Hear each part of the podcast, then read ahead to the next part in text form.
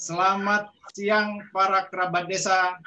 Kembali lagi di Talk with Arvin edisi kelima dalam tema yang sangat spesial hari ini dan tamu-tamu yang juga spesial. Tema kita hari ini lokal konten goes global. Industri kreatif digital daerah berskala dunia. Mari kita sapa satu persatu narasumber spesial kita hari ini. Ada dari Kementerian Parekraf dan Barekraf, beliau seorang Direktur Industri Kreatif Film, TV, dan Animasi, Deputi Bidang Digital dan Produk Kreatif. Apa kabar Pak Saifullah? PSD. Alhamdulillah baik. Alhamdulillah sehat semua. Kabarnya lagi di lockdown kantornya. Semoga sehat selalu. Amin, amin. Amin.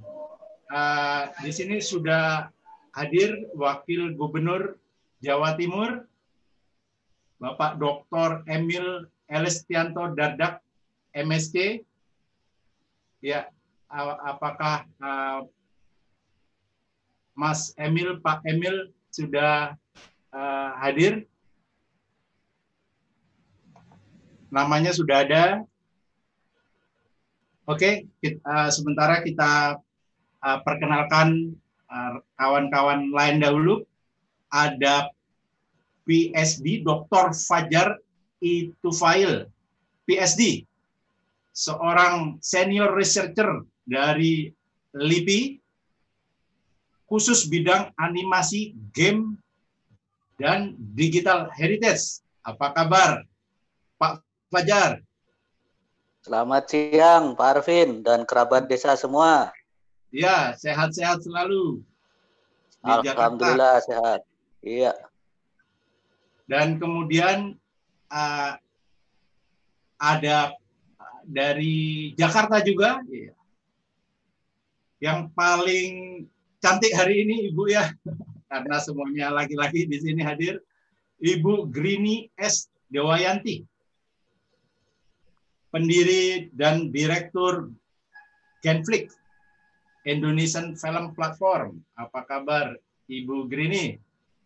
Kabar baik Pak Arvin, selamat siang kerabat desa, salam sukses, salam sehat. Ya. Hari ini juga kita tayang di platform Ibu Grini, di Genflix. Terima kasih Ibu Grini untuk live-nya juga. Hari ini kita kedatangan juga generasi masa depan Indonesia, ya, dari ISI Denpasar, Fakultas Seni Rupa dan Desain, jurusan Produksi Film dan Televisi, yang juga kebetulan adalah direktur dan program direktur dan juga sutradara film indie, ya. Nah, Dani Prasetyo, apa kabar? Baik, alhamdulillah. Nah, Yusuf Jaka Ardana, apa kabar? Baik, Pak. Nah. Ya. Hari ini hari yang cerah di Bali, cerah ya, semoga juga di Jakarta, Palembang, dan Surabaya. Kita membahas sesuatu yang menarik di bidang industri kreatif, salah satunya yakni konten digital. Konten digital antara lain ada film, animasi, TV konten, dan game. Ya.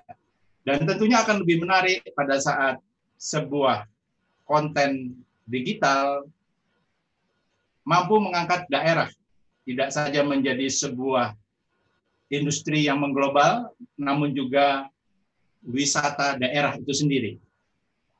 Nah, kita akan memulai diskusi dengan pihak Kementerian Parekraf dan Baparekraf. Nah, tentunya kita ingin tanyakan dahulu, apa sih bedanya Parekraf dan Baparekraf? Pak Saifullah, mungkin bisa dibantu ya. Pak Saifullah adalah seorang PhD dan kembali saya mention sebagai seorang direktur di bidang film, TV, dan animasi kementerian. Silakan Bapak Saifullah. Thank you. Begini Mas, Kemenparekraf atau Baparekraf, jadi kementerian itu levelnya kementerian untuk memperkuat kita dalam bikin kebijakan, makanya di bawah kementerian. Ini mirip seperti Bappenas dan sebenarnya Kementerian Perencanaan Pembangunan Nasional dan atau garis Bappenas yang lebih top kan sekarang Bappenas. Nah ini sama. Ya. Kalau Bappenas itu lebih pada implementasi. Nah sama. Kita juga kalau badannya semua kedeputian itu di bawah badan, tapi staf ahli sesjen itu di bawah kementerian. Jadi kita melakukan dari policy dan juga implementasinya. Oke. Okay. Nah sebenarnya ketika ini digabung antara Badan Ekonomi Kreatif digabung dengan Kementerian Pariwisata. Ada satu kedeputian baru yang dibentuk yaitu kedeputian ekonomi bidang ekonomi digital dan produk kreatif. Nah, jadi di dalam itu, misalnya di tempat saya ini kan judulnya itu kalau nomenklaturnya ada film, televisi dan animasi. Tapi actualnya ada video di bawahnya, terus ada fotografi, radio, periklanan dan game. Jadi ada 7 subsektor ekonomi kreatif di tempat saya. Ya. Gitu Mas. Oke. Terima kasih Pak Saifullah. Terima kasih. Ya. Sebelum menyambung kepada Pak Saifullah, saya ingin menyapa dahulu Pak Fajar. Ya. Ini tentu sangat menarik pada saat saya membaca CV biodata Pak Fajar, seorang peneliti senior di bidang film, TV, dan digital heritage.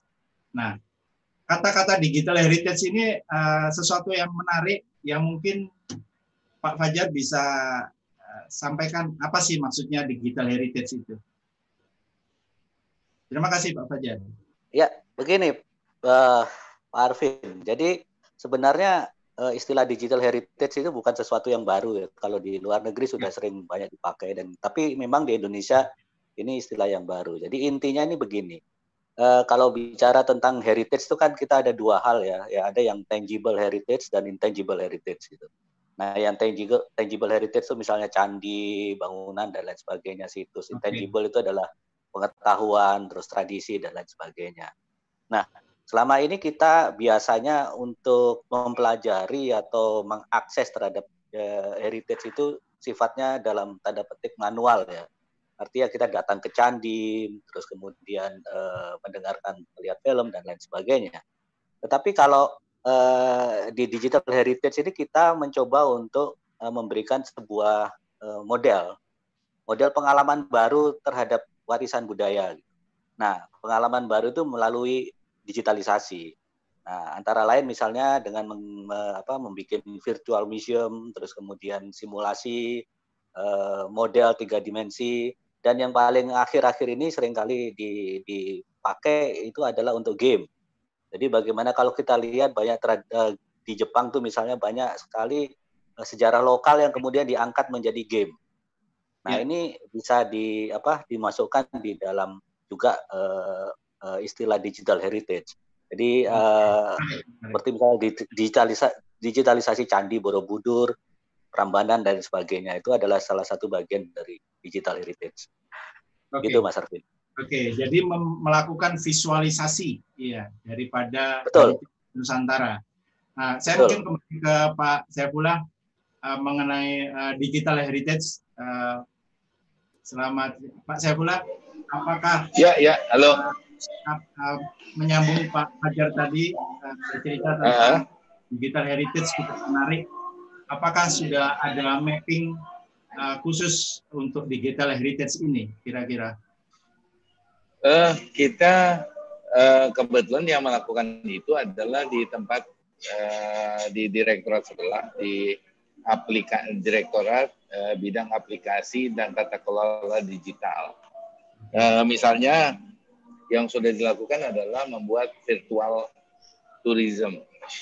Itu juga itu sudah melakukan, sudah dibuat untuk beberapa spot destinasi, yaitu virtual tourism. Tapi saya menyambung tadi yang dikatakan oleh Mas Fajar.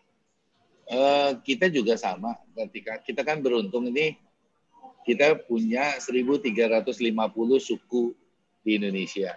Yeah. Segitu banyaknya suku,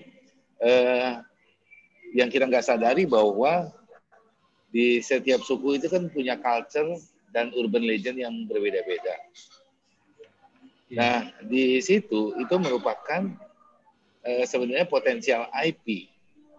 Jadi kita sebenarnya kita berdiri di atas jutaan IP. Yeah. Nah, makanya kita pernah kita kemarin kerjasama dengan platform OTT yaitu View, kita bikin View Short. Kita bikin untuk mengangkat sekitar 17 urban legend di tiap kota di Indonesia. Sebelumnya itu malah 18. Jadi 35. Kemarin yang menang yang paling banyak penontonnya itu dari Bali. Oke. Okay. Jadi gini, kita semua yang dikerjakan itu adalah dari lokal. Jadi anak-anak muda milenial bikin ceritanya, bikin skripnya, shoot tingnya, aktornya, sutradaranya, semua. Nah, kita pinjemin alat. Kemudian editing final oleh teman-teman di platform, kemudian masuk ke dalam platform digital tadi, ke View tadi. Jadi itu sama aja kita kan sesuai temanya adalah konten lokal goes global ya. Nah, itu kita membawa urban legend dari lokal tadi. Jadi film 17 itu unik-unik, mewakili urban legend di tiap daerah, dipublish di platform global, diakses di 16 negara. Ini sudah kita lakukan. Oke. Okay. Luar biasa, Pak Saifullah. Nanti kita sambung kembali. Telah hadir tamu spesial hari ini. Saya ingin menyapa dahulu. Assalamualaikum warahmatullahi wabarakatuh. Waalaikumsalam warahmatullahi wabarakatuh. Bapak Wakil Gubernur Jawa Timur, saya manggilnya Mas Emil ya, atau Kang Emil. Monggo bebas. Iya. Terima kasih hadir hari ini, pemirsa kerabat desa yang budiman. Hadir hari ini tamu spesial kita, Kang Emil, Wakil Gubernur Jawa Timur, Mas Emil. Kita menyapa pemirsa dengan kerabat desa, Pak Wagub, kerabat desa. Iya. Nah, tadi kita sempat berbincang-bincang sejenak mengenai potensi lokal, terutama konten digital, antara lain film, animasi, games. Bagaimana konten digital ini tidak saja mampu menjadi sebuah industri lokal konten yang mengglobal, namun juga bisa mengangkat berbagai sektor di daerah itu sendiri, misalnya pariwisata. Kira-kira di Jawa Timur sendiri, tematik lokal konten apa saja yang menarik bisa diangkat mendunia, kira-kira Pak Wagub? Baik, sebelumnya sambil disiapkan paparannya, jadi kalau kita bicara mengenai lokal konten, justru kita punya warisan sejarah dan budaya yang luar biasa di Jawa Timur. Saya pernah berdiskusi dengan mantan Wamendik bagian kebudayaan, Bu Prof. Windu Nurianti, dan sebenarnya kalau ngomong soal jumlah kuantitatif heritage atau warisan budaya, itu paling banyak sebenarnya di Jawa Timur. Okay. Namun demikian memang kita harus mengakui bahwa hari ini kalau kita bicara mengenai eksotisme budaya, kemudian mengenai top of mind, apakah orang bicara Jawa Timur ingat budaya, kita masih ketinggalan di belakang Jogja, Jawa Tengah, Bali. Karena mereka mungkin lebih dianggap identik dengan kebudayaan. Nah, inilah kemudian PR kita, bagaimana kita bisa membangun sebuah identitas kebudayaan yang melekat di hati dan pikiran masyarakat di Jawa Timur, tapi kita tahu juga bahwa Jawa Timur punya keanekaragaman budaya. Jadi ada budaya Madura, ada budaya Pandalungan, Blambangan, ada budaya Mataraman, ya. Bahkan budaya pesisir utara itu juga ada keunikan tersendiri. Nah, oleh karena itu memang sebenarnya ini adalah aset, tapi juga memberikan sebuah challenge bagaimana kita membangun identitas yang linier dengan identitas sebuah provinsi. Gitu. Ini adalah ranahnya tentunya para pakar budaya. Ya. Namun demikian, khusus untuk hari ini, saya ingin bicara bagaimana Jawa Timur mencoba membangun industri kreatif dan industri digitalnya, gitu. Lanjut, ya. Lanjut lagi. Jadi memang kita sadari bersama bahwa kondisi ekonomi kita saat ini sedang mengalami ujian karena adanya pandemi COVID-19. Kita mengalami kontraksi ekonomi, hampir semua daerah mengalami kontraksi penurunan, namun Jawa yang paling parah. Di Pulau Jawa, Jawa Timur salah satu yang paling baik, atau tepatnya paling baik kondisinya, tetapi tetap juga mengalami kontraksi. Lanjut. Nah, ini kontraksi kita 5,9% ya dalam satu kuartal itu. Lanjut. Nah, ini situasinya. Nah, kalau kita lihat struktur PDRB ekonomi kita, dari perindustrian itu yang warna biru 30,05% paling besar. Disusul perdagangan 17,4%, lalu pertanian 14,11%, dan sisanya sekitar 38 tersebar di 14 sektor lainnya. Nah, industri maupun perdagangan ini sangat berkaitan erat juga dengan ekonomi digital dan kreatif. Lanjut. Ya, ini kalau kita bedah lagi industri kita, 34,96% ini industri makanan dan minuman yang terbanyak, di mana ornamen-ornamen atau fitur-fitur digital dan ekonomi kreatif itu sangat mempengaruhi dari industri makanan dan minuman. Okay. Di peringkat berikutnya 27,35 adalah pengolahan tembakau, lalu ada langsung kecil-kecil itu ada industri kertas dan industri kimia, masih single digit persennya. Okay. Nah, kalau kita lihat kondisinya, industri makanan minuman ini relatif malah mengalami pertumbuhan, tetapi yang trennya agak menurun ini justru adalah industri dari kimia, farmasi, obat tradisional ini kurang begitu tumbuhnya kurang begitu baik. Ya, lanjut. Nah, kita punya banyak sekali tenaga kerja yang bekerja di industri 3,2 juta. Nah, pabrik-pabrik besar itu jumlahnya 1.228, tapi menyerap hampir 12% tenaga kerja kita. Sedangkan industri kecilnya jumlahnya hampir 800.000, menyerap sekitar 1,8 juta atau hampir 60% dari tenaga kerja kita. Yeah. Dan yang menarik ini industri menengah ini, 23.000 industri menyerap sekitar 1 juta tenaga kerja atau 30%. Jadi kalau kita perhatikan, ini kalau industri kecil tentunya memang industri perorangan atau paling mempekerjakan satu atau dua orang lainnya, dan agak jarang melibatkan orang di luar rumah tangganya. Sedangkan kalau industri menengah ini sudah mulai mempekerjakan orang, kita lihat bahwa ini jumlahnya 23.000, mempekerjakan 1.976 tepatnya. Nah, ini adalah segmen yang perlu kita support. Karena kami melihat bahwa industri menengah ini di level ini itu sudah membutuhkan suntikan ekonomi kreatif dan digital dalam mentransformasi bisnisnya.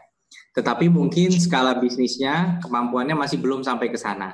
Nanti saya akan cerita apa langkah yang kita lakukan di Jawa Timur dengan konsep Millennial Job Center. Lanjut. Kita skip saja ini, lanjut. Nah, lanjut. Jadi kalau kita definisikan memang industri yang memanfaatkan kreativitas, keahlian, dan bakat individu untuk menciptakan nilai tambah. Jadi nilai tambah ini munculnya bukan dari bahan baku, bukan dari proses teknis, tetapi justru dari kreativitas, keahlian, dan bakat. Kita tahu betul bahwa dengan bahan yang sama, tapi dirancang oleh orang yang berbeda, dikerjakan oleh pengrajin yang berbeda, dapat menghasilkan produk yang sangat berbeda. Film bisa punya ongkos produksi yang sama dengan hasil yang sangat berbeda. Ya, jadi ini adalah ciri khasnya. Nilai tambahnya itu datang dari bakat, keahlian, dan kreativitas. Lanjut. Nah, ada 16 subsektor ekonomi kreatif yang ditetapkan oleh Pemkraf. Saya rasa semua yang ikut di sini kerabat desa sudah familiar, termasuk seni pertunjukan, kriya, seni rupa, DKV, dan lain sebagainya. Namun demikian, kita tahu bersama bahwa khusus untuk desa, ini sangat berpotensi kemudian untuk lebih aktif lagi berperan dalam industri misalnya kriya, seni pertunjukan. Ini perannya akan sangat potensial, tetapi sekarang untuk masuk ke ranah musik, televisi, fotografi, ini juga menjadi sangat-sangat memungkinkan karena dengan adanya digitalisasi, adanya internet, maka memasuki area ini juga menjadi jauh lebih mudah dibandingkan sebelumnya. Lanjut. Apa saja tantangan kita untuk ekonomi kreatif dan digital? Kalau dipilih 8, yang pertama nih kualitas SDM kita dulu. Daya saing kita dalam industri kreatif dan digital. Bagaimana kemudian kita punya SDM yang punya daya saing dalam konteks kreativitas. Yang kedua adalah bagaimana kita menjaring agar tenaga kerja berkualitas ini mau ke Indonesia. Ketiga, kesenjangan. Jadi ada variabilitas yang tinggi antara satu daerah dengan yang lain. Kemudian kita lihat masih bertumpu betul di Jakarta dan sekitarnya. Ada persaingan internasional yang ketat, kita tahu bersama sekarang negara yang sudah berhasil menguasai dunia dengan culture-nya adalah salah satunya Korea dengan K-pop-nya. Ya. Dia berhasil memberikan warna ciri yang khusus gitu. Tetapi sebenarnya ya budayanya pop, tetapi dicirikan dengan gaya ala Korea.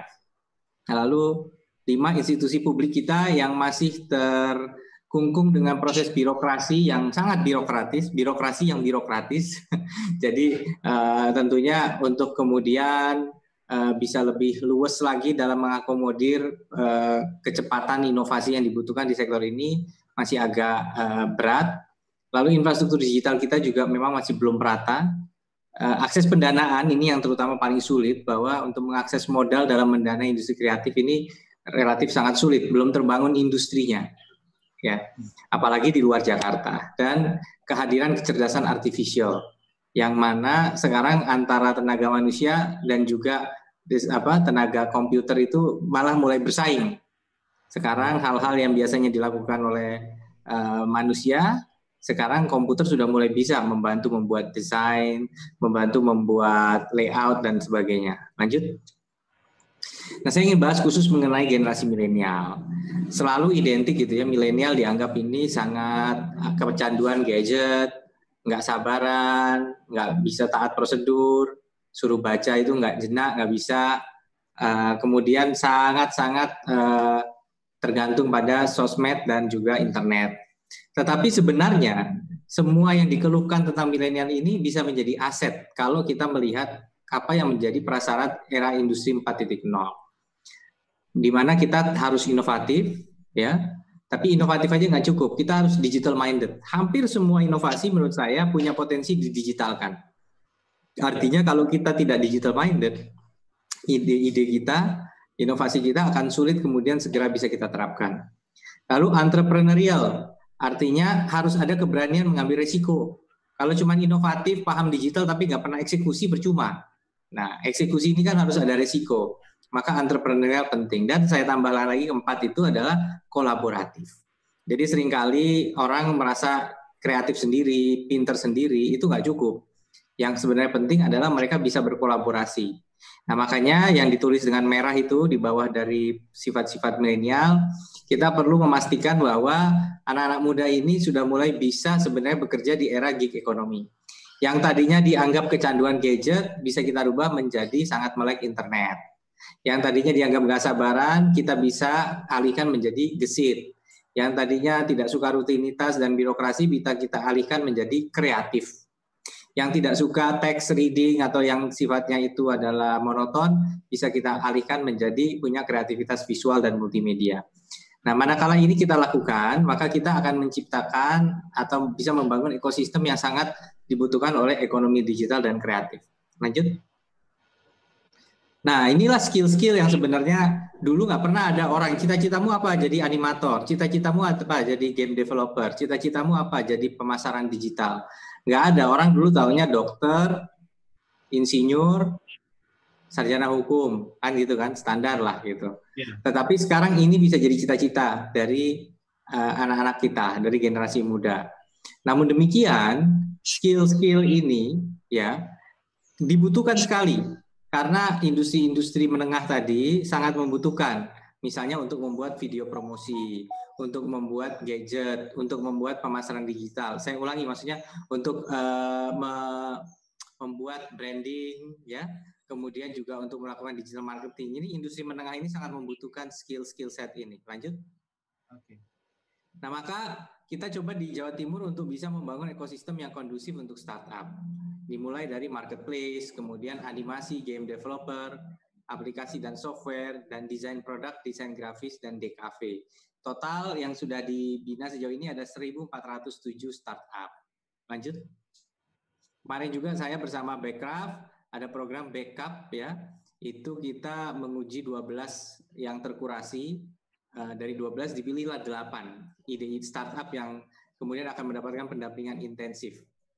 Nah, ini kalau kita lihat misalnya ini dari 2017 sampai 2019 ya, ada di desain produk ada Luido, Tanduran, Probris, YLs, kemudian di aplikasi ada Linux User Group, Bergo, Injotech. Lalu di Kriya ada Trick or Treat, kemudian ada animasi ini ada Crescent Lab, Cimentor, 3D Design, Dubber, Audio, dan Bars, yang merupakan sebenarnya Linux User Group dan Bars ini adalah komunitas, bukan perusahaan, komunitas digital. Nah ini Crescent Lab saya tahu sudah mulai banyak mengajak anak SMK untuk menjadi freelancer di bidang animasi, melakukan magang berbayar. Lanjut. Nah ini juga di 2017 sampai 2019 untuk film video dan untuk di DKV, game, dan juga untuk fotografi. Lanjut. Nah Millennial Job Center ini adalah upaya kita menjawab fakta bahwa perusahaan rata-rata memanfaatkan tenaga digital bukan dengan menjadikan mereka pegawai, tapi dengan menjadikan mereka penyedia jasa. Sehingga posisi kerjanya bukan pegawai dengan pemberi kerja, tetapi antara tenaga ahli dengan kliennya. Nah, pola pikir inilah yang mencirikan apa yang disebut sebagai gig economy. Gig economy diambil dari istilah gig, yaitu manggung. Ya, jadi kalau kita main band, itu kalau di luar negeri orang bilang, when is your next gig? Artinya kapan akan ada pertunjukan atau manggung lagi. Karena yang namanya musisi, artis itu kan tentunya tidak bekerja dengan gaji, tapi dia dibayar dari klien-klien yang membutuhkan penampilan mereka. Nah, dalam konteks ini, profesi seperti developer, desainer, dan lain sebagainya, banyak yang kemudian mendapatkan pekerjaan bukan dengan konsep menjadi pegawai, tetapi skillnya dibutuhkan oleh klien-klien untuk meningkatkan daya saing bisnis dari klien-kliennya tersebut. Lanjut, maka kita membentuk konsep Millennial Job Center yang sudah berjalan dan akan menjadi bagian integral dari pemulihan ekonomi Jawa Timur juga selama beberapa bulan ke depan. Jadi, ada konsep yang namanya talent. Talent ini adalah generasi-generasi muda milenial yang punya bakat di bidang web design, di bidang pemasaran digital, videografi, dan lain sebagainya. Kesulitannya kalau mereka langsung ujuk-ujuk jalan ketemu klien, klien akan bertanya, talenta-talenta muda ini punya pengalaman apa? Nah, rata-rata mereka jawab, nggak punya pengalaman, Pak, Bu. Nggak punya pengalaman, lantas kemudian akhirnya kliennya nggak jadi, ya, nggak jadi memanfaatkan karena takutlah dengan yang nggak punya pengalaman. Tapi kan ini generasi muda nih talentanya ngeluh juga. Ini telur sama ayam ini. Kapan kita bisa punya pengalaman kalau siapapun yang mau pakai kita ini harus minta pengalaman? Kan muter aja bulat. Maka kita coba akalin dengan adanya tambahan satu lagi yang namanya mentor. Mentor ini adalah mereka yang memang sudah punya pengalaman. Nah tugas mereka adalah membina talent yang sedang mengerjakan proyek klien. Pada saat klien tahu bahwa talentnya ini adalah pendatang baru, tetapi dibimbing oleh pelaku profesional yang sudah terbukti, mereka kemudian biasanya berkenan. Mereka mau untuk memanfaatkan jasa talenta ini. Karena ada segitiga ini, antara klien dengan mentor dengan talenta. Nah inilah yang menjadi konsep kita untuk menjadi katalis ekonomi digital. Kita sadar bahwa kata kuncinya adalah bisa memberikan kesempatan untuk kerja dan on the job learning. Jadi belajarnya itu bukan belajar di kelas, tapi justru terjun langsung dan merasakan. Dan ada beda besar antara magang gratis dengan benar-benar bekerja dibayar, karena profesionalismenya, reputasinya ditentukan di situ. Nah inilah konsep Millennial Job Center yang sudah kita terapkan, kita datang ke berbagai perusahaan, diantaranya juga ada BUMN, ada swasta, ya kita ajak kemudian mereka untuk mau memberikan pekerjaan kepada talenta. Tetapi ada mentor yang ngawasi, ada mentor yang jagain. Nah inilah sebenarnya menjadi langkah-langkah kita. Lanjut. Nah apa fasilitasi kita? Pertama, kita memfasilitasi di JITC ini, ya, di Kementerian Perindustrian dan Perdagangan, kita ada namanya Jatim Information Technology Creative, sebuah platform untuk komunitas kreatif digital bisa berkolaborasi dengan fasilitasi ruang kerja, startup, co-working, dan juga pengenalan kepada klien dan kepada stakeholder, seperti SMK, kampus, dan lain sebagainya, itu difasilitasi melalui JITC. Lanjut. Nah, inilah contohnya Luido dan Robris itu sempat diinkubasi di Pusat Pengembangan Industri Kreatif Digital. Lanjut.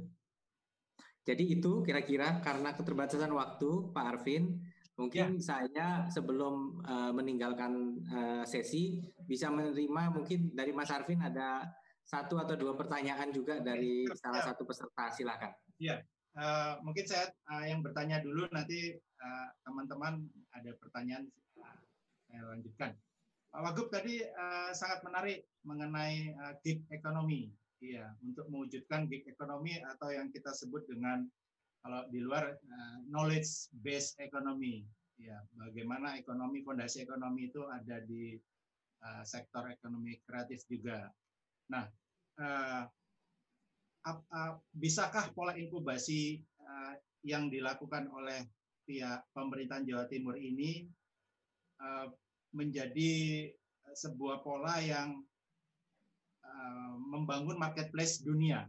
Ya, kalau kemarin saya sempat pelajari ada setiap tahun itu di Singapura ada ATF Singapore Expo, itu film konten, tadinya hanya film.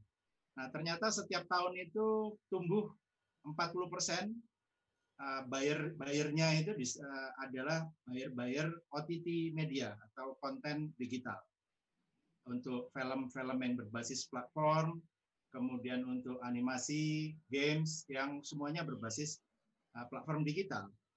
Dan transaksi yang terjadi setiap tahun di Singapura itu mencapai lebih dari 300 juta US dollar. Ya, itu berdasarkan data yang mereka rilis. Ya.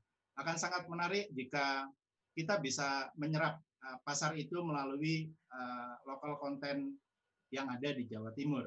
Ya, saya yang saya pahami di Jawa Timur ini terkenal dengan animasinya di Kota Malang, tapi itu sebuah kota. Nah, kita sekarang lagi bincang-bincang di TV Desa nih, Pak Wagub. Jadi yang saya bayangkan sekarang ini kan eranya pandemi. Nah, era pandemi ini kan sebetulnya adalah waktu kita bertransformasi global, ya, atau bukan transformasi semu. Kita butuhkan inovasi, terobosan, ya, supaya kita bisa bertransformasi. Ini waktunya kita bertransformasi. Nah, mungkin tidak transformasi itu dilakukan di desa-desa. Kita bangun desa-desa industri kreatif digital di Jawa Timur, misal dari program prakerja, ya, difokuskan membangun industri, khususnya desa-desa industri kreatif, karena sebetulnya lokal tematik itu banyak di desa, ya, dan lokal tematik ini yang menjadi modal intangible, insight-nya konten digital itu, ya. Bahkan saya pelajari bahwa marketplace di Hong Kong, di Cannes itu sudah lebih 50% sudah OTT market, ya, dan itu adalah potensi membawa lokal tematik untuk mendunia. Tapi kan lokal tematik ini banyak, sebetulnya banyak di desa-desa juga. Bagaimana kita mentransformasi desa itu? Apakah mungkin ada program prakerja yang difokuskan membangun desa-desa industri kreatif? Karena siapapun sekarang bisa membuat konten, dan sekarang zamannya tadi Pak Wagub sudah sampaikan ekosistem broadband tadi 5G, 6G sebetulnya kan adalah pipa visual. Jadi waktunya komunitas masuk ke pasar 5G, 6G itu atau OTT media itu. Kira-kira itu saja dari saya, Pak Wagub. Ya, dulu itu kan TV maupun media cetak, media radio itu semua dibatasi dengan slot. Yeah. Slot ini karena ya di setiap satu satuan waktu orang hanya bisa menonton konten yang sama, ya, sehingga satu detik di TV itu sangat berharga. Dan itu membuat cost-nya menjadi mahal karena memang terbatas slotnya. Dan ini membuat ruang bagi pendatang baru sulit untuk masuk. Sangat sulit untuk masuk. Namun demikian sekarang kita perhatikan bahwa orang beralih ke video on demand. Orang ingin menonton sesuai kapan mereka bisa, kapan mereka mau, ya. Nah, itulah sebabnya kemudian video on demand ini memungkinkan konten tidak terbatas kepada durasi waktu yang ada. Mungkin hanya storage waktu. Tinggal bagaimana kemudian konten ini muncul di dalam layar-layar para penonton. Kadang-kadang pengunjung situs itu tidak disuguhi oleh video-video yang memang belum besar viewersnya, sehingga akan sulit juga untuk berkompetisi bagi newcomer walaupun melalui platform OTT atau melalui platform YouTube dan lain sebagainya. Nah, oleh karena itu sebenarnya kurasi tetap penting menurut saya. Artinya karena akan sulit gitu. Kita akan punya 1.000 video, 1.000.000 video yang viewernya bahkan sulit menembus angka 5.000 atau 10.000 gitu ya. Karena apa? Karena kemungkinan besar memang ya akan lebih didominasi oleh itu aja lah gitu. Sekarang pun kan yang mendominasi kebanyakan mayoritas ya artis lah, jarang yang YouTuber. Bahkan sekarang artis kan beralih ke YouTube gitu. Karena memang disitulah sebenarnya mereka lebih bisa dekat dengan penggemarnya. Kemudian kalau diperhatikan juga ongkos produksinya kecil, tapi karena mereka sudah punya nama mereka dicari gitu. Nah inilah kemudian makanya kalau kita perhatikan untuk industri kreatif ya, tadi ada MJC misalnya, itu sebenarnya kita memberi ruang untuk membangun skill itu. Jadi sekarang ini memang yang penting bagaimana kita, istilahnya dulu kalau orang mau jago bikin film ke Jakarta, karena di sana dia akan jadi kru, dia berkembang, kesempatan bisa jadi asisten sutradara, one day jadi sutradara, jadi produser, dan seterusnya gitu. Itu kan jenjangnya ada. Sebenarnya sampai hari ini pun sebaiknya jenjang itu tetap ada lah, gitu. Kita tetap bisa membangun. Nah khusus untuk desa, harapan kita memang bahwa ada satu wadah yang memungkinkan kita mengkurasi karya-karya desa. Jadi bagaimana kemudian karya desa ini kita kurasi, lalu kemudian disuntik lagi dengan tambahan skills, bahkan mungkin modal untuk karya itu bisa naik lagi ke ranah yang lebih luas, begitu. Jadi kurasi ini menjadi sangat penting, tetapi di sisi lain membangun komunitas itu juga penting. Ya. Bayangkan kalau TV desa atau kerabat desa ini, ya yang ditonton kerabat desa ini benar-benar ditonton oleh minimal Karang Taruna di semua desa, ya itu pasti penontonnya cukup memadai. Dan yang kedua sebenarnya dunia usaha ini sekarang mencari micro influencer. Jadi bukan lagi mencari makro influencer yang mahal dan juga belum tentu semua yang nonton itu target marketnya. Nah kalau sekarang misalnya ada satu skala yang kita anggap masuk ya segmentasinya misalnya untuk generasi muda atau untuk apa orang wilayah tertentu ya. Ini kemudian kalau kita bisa menstratifikasi audiens ini akan menurunkan biaya dan meningkatkan daya tarik bagi industri yang beriklan atau berpromosi untuk memanfaatkan itu. Nah itulah sebabnya tadi kembali ke pertanyaan, apakah kita bisa kemudian mewujudkan itu? Saya rasa kalau kita memberikan ekosistem yang kondusif, yang mendukung, insya Allah sebenarnya kita mulai dulu dengan komunitas-komunitas di desa ini mau bergandengan tangan, menciptakan satu komunitas yang kalau ada video baru dari komunitasnya itu langsung nonton duluan. Itu akan membantu menaikkan rating sehingga akan muncul videonya di YouTube di halaman-halaman awal orang buka sehingga lebih banyak orang dari luar lingkaran itu yang juga akan tertarik untuk menonton. Istilahnya harus disundul dulu loh kalau bahasanya gitu ya. Kan kalau di thread-thread itu diskusi nggak sundul kan gitu kan ya. Jadi disundul. Nah ini yang nyundul itu harus komunitas desa. Kalau udah disundul duluan, dia punya ruang untuk kemudian melejit. Jadi kita kayak semacam bikin launchpad itu tadi.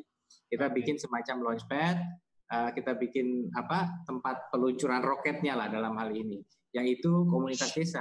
TV desa bisa memainkan peran itu kalau memang mengakar betul di desa-desa. Ingat kalau generasi milenial ini semakin dominan sebenarnya gitu. Jadi semuanya sangat potensial. Saya contoh diskusi dengan satu gerakan namanya Ansor, PW Ansor di Jawa Timur, pengurus pemuda Ansor.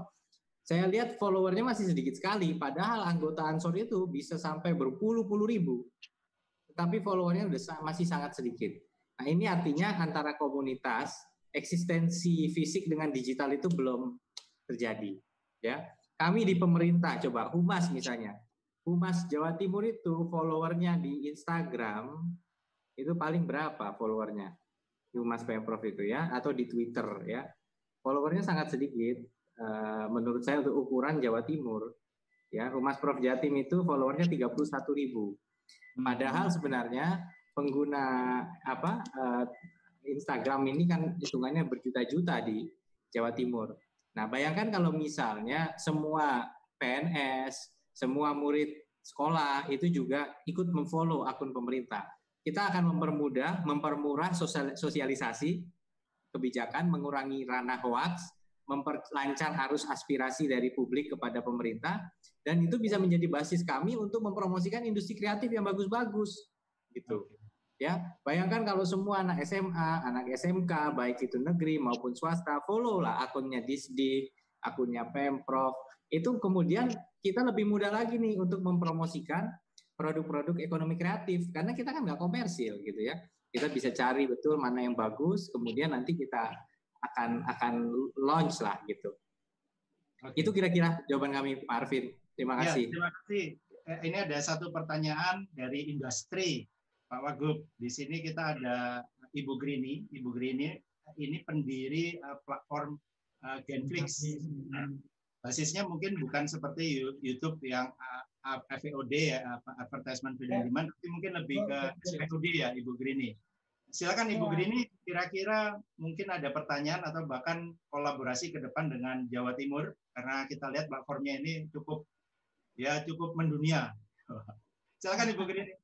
Ya, terima kasih Pak Arvin, Pak Emil, terima kasih banyak atas keterangannya. Saya sebenarnya sangat tertarik karena Genflix itu pada waktu awal, pertama-tama Genflix itu sendiri kan juga di-create oleh anak-anak Indonesia sendiri ya. Jadi di tengah keberadaan Netflix, kemudian platform yang lain, juga seperti View dan juga iFlix dan lain-lain. Nah, Genflix ini murni anak-anak Indonesia. Kemudian di tempat kami waktu itu juga sama seperti tadi keterangan Pak Emil.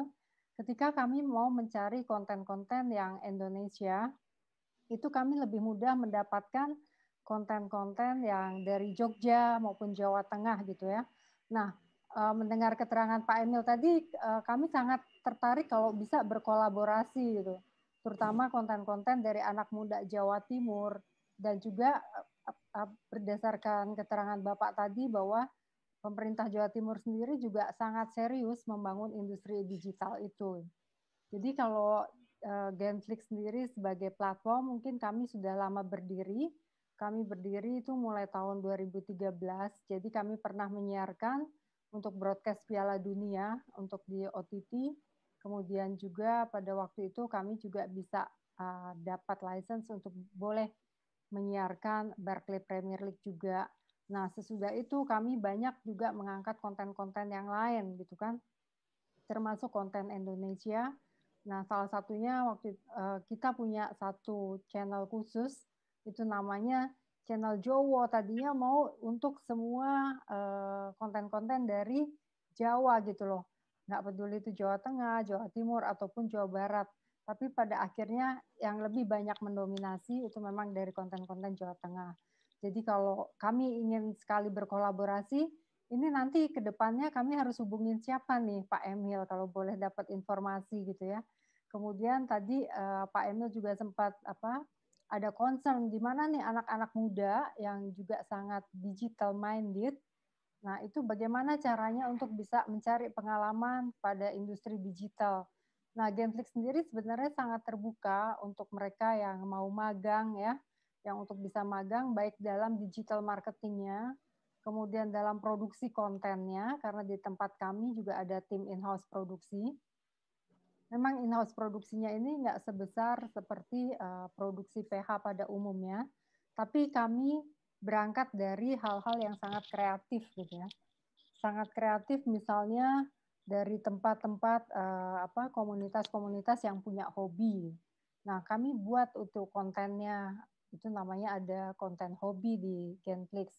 Kemudian para entrepreneur muda ini seperti yang tadi beberapa narasumber kita sudah menjelaskan juga, kalau mau rebutan di TV itu rebutannya sangat banyak, dan juga kecenderungan sekarang itu bukan lagi mencari makro influencer tapi mikro influencer gitu. Nah, para entrepreneur muda ini juga punya sesi di Genflix, Pak, gitu. Jadi kita feature perusahaan-perusahaan mereka, kemudian kita bantu promosikan gitu. Jadi para penonton Genflix yang itu hidupnya di dunia maya secara digital, mereka ini juga kita berikan kayak seperti loyalty program. Jadi mereka bisa menikmati ABC yang mereka punya outlet-outlet offline. Nah, kolaborasinya seperti itu. Jadi kalau kita bisa berkolaborasi, sangat senang sekali Pak Emil, dan juga nanti tentunya mudah-mudahan juga diberikan kesempatan buat Genflix untuk masuk ke Jawa Timur lebih kencang lagi nih gitu. Iya. Terima kasih Ibu Grini. Jadi yang saya bayangkan Pak Wagub, apakah mungkin konten-konten lokal dari Jawa Timur kurasinya itu ada di Genflix?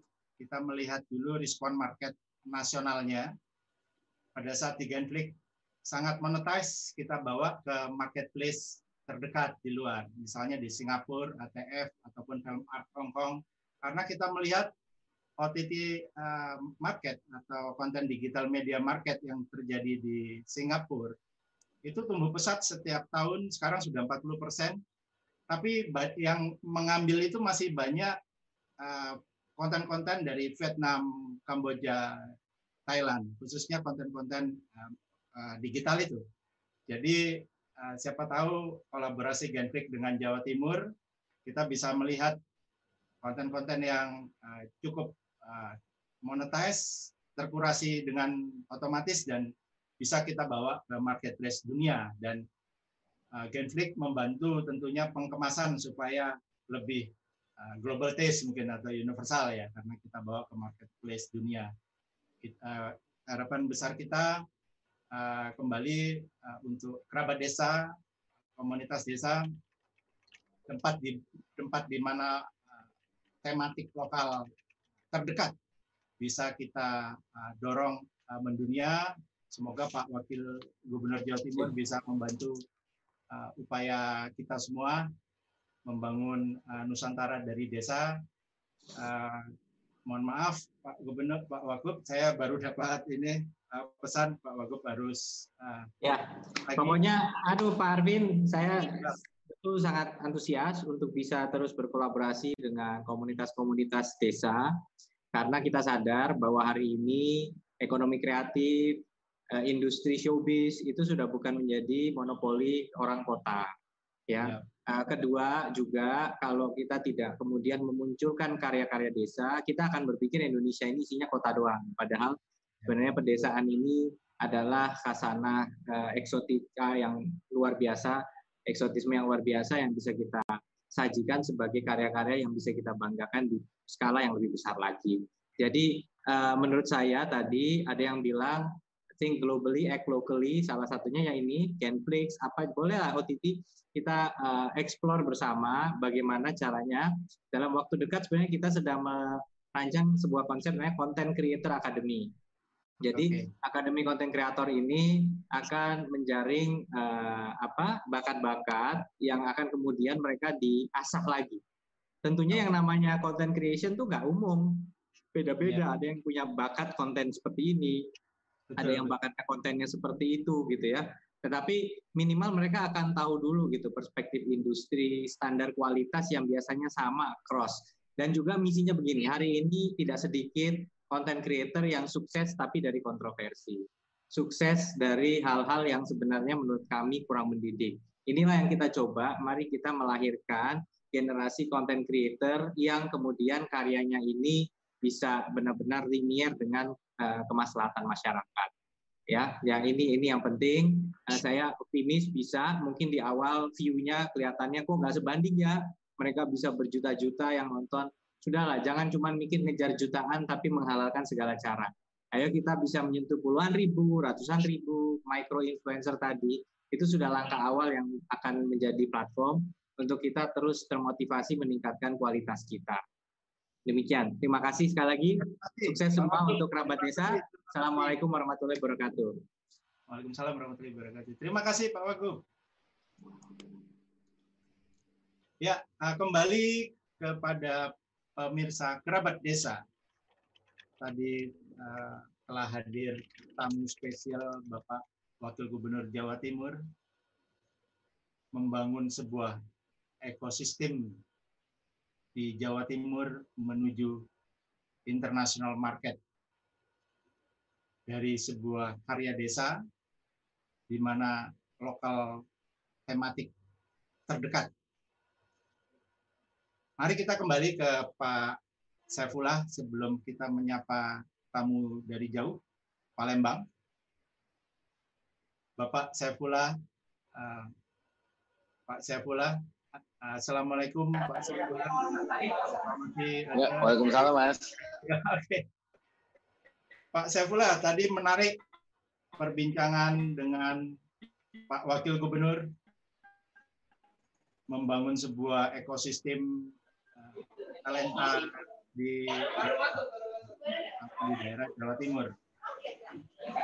Kira-kira kebutuhan apa yang bisa kita sinergikan antara pusat dan daerah agar potensi-potensi lokal di daerah ini terkapitalisasi, ya, dan juga bisa menuju international market.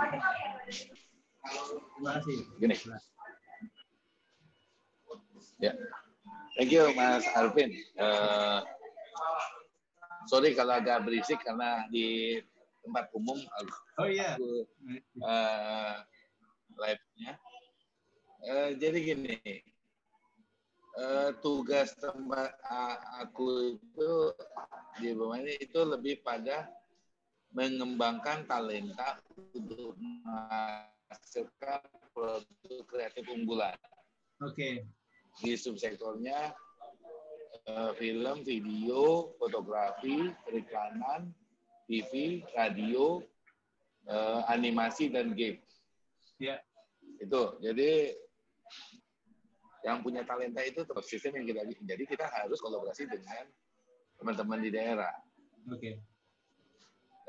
Kalau tugas kayak kami, berarti dari Sabang sampai Merauke. Luas sekali ya. Iya. Jadi sangat besar sekali. Nah, cuma problemnya adalah ini kan unit baru, keterbatasan sumber daya dan anggaran. Nah, makanya misalnya dalam pengembangan talenta, misalnya film, kita bikin sekarang lagi coba mengangkat skrip-skrip dari pertama untuk film daerah, film series lagi lakukan. Yang akan kita mulai itu di 3 tempat, yaitu di Bali. Mungkin nanti ngobrol sama Mas Arvin. Siap. Dengan Bollywood. Kemudian di Borobudur dengan Jogja. Kemudian kita ngambil Danau Toba atau ini bukan karena waktu kita kan cuma terbatas nih, tinggal berapa bulan lagi.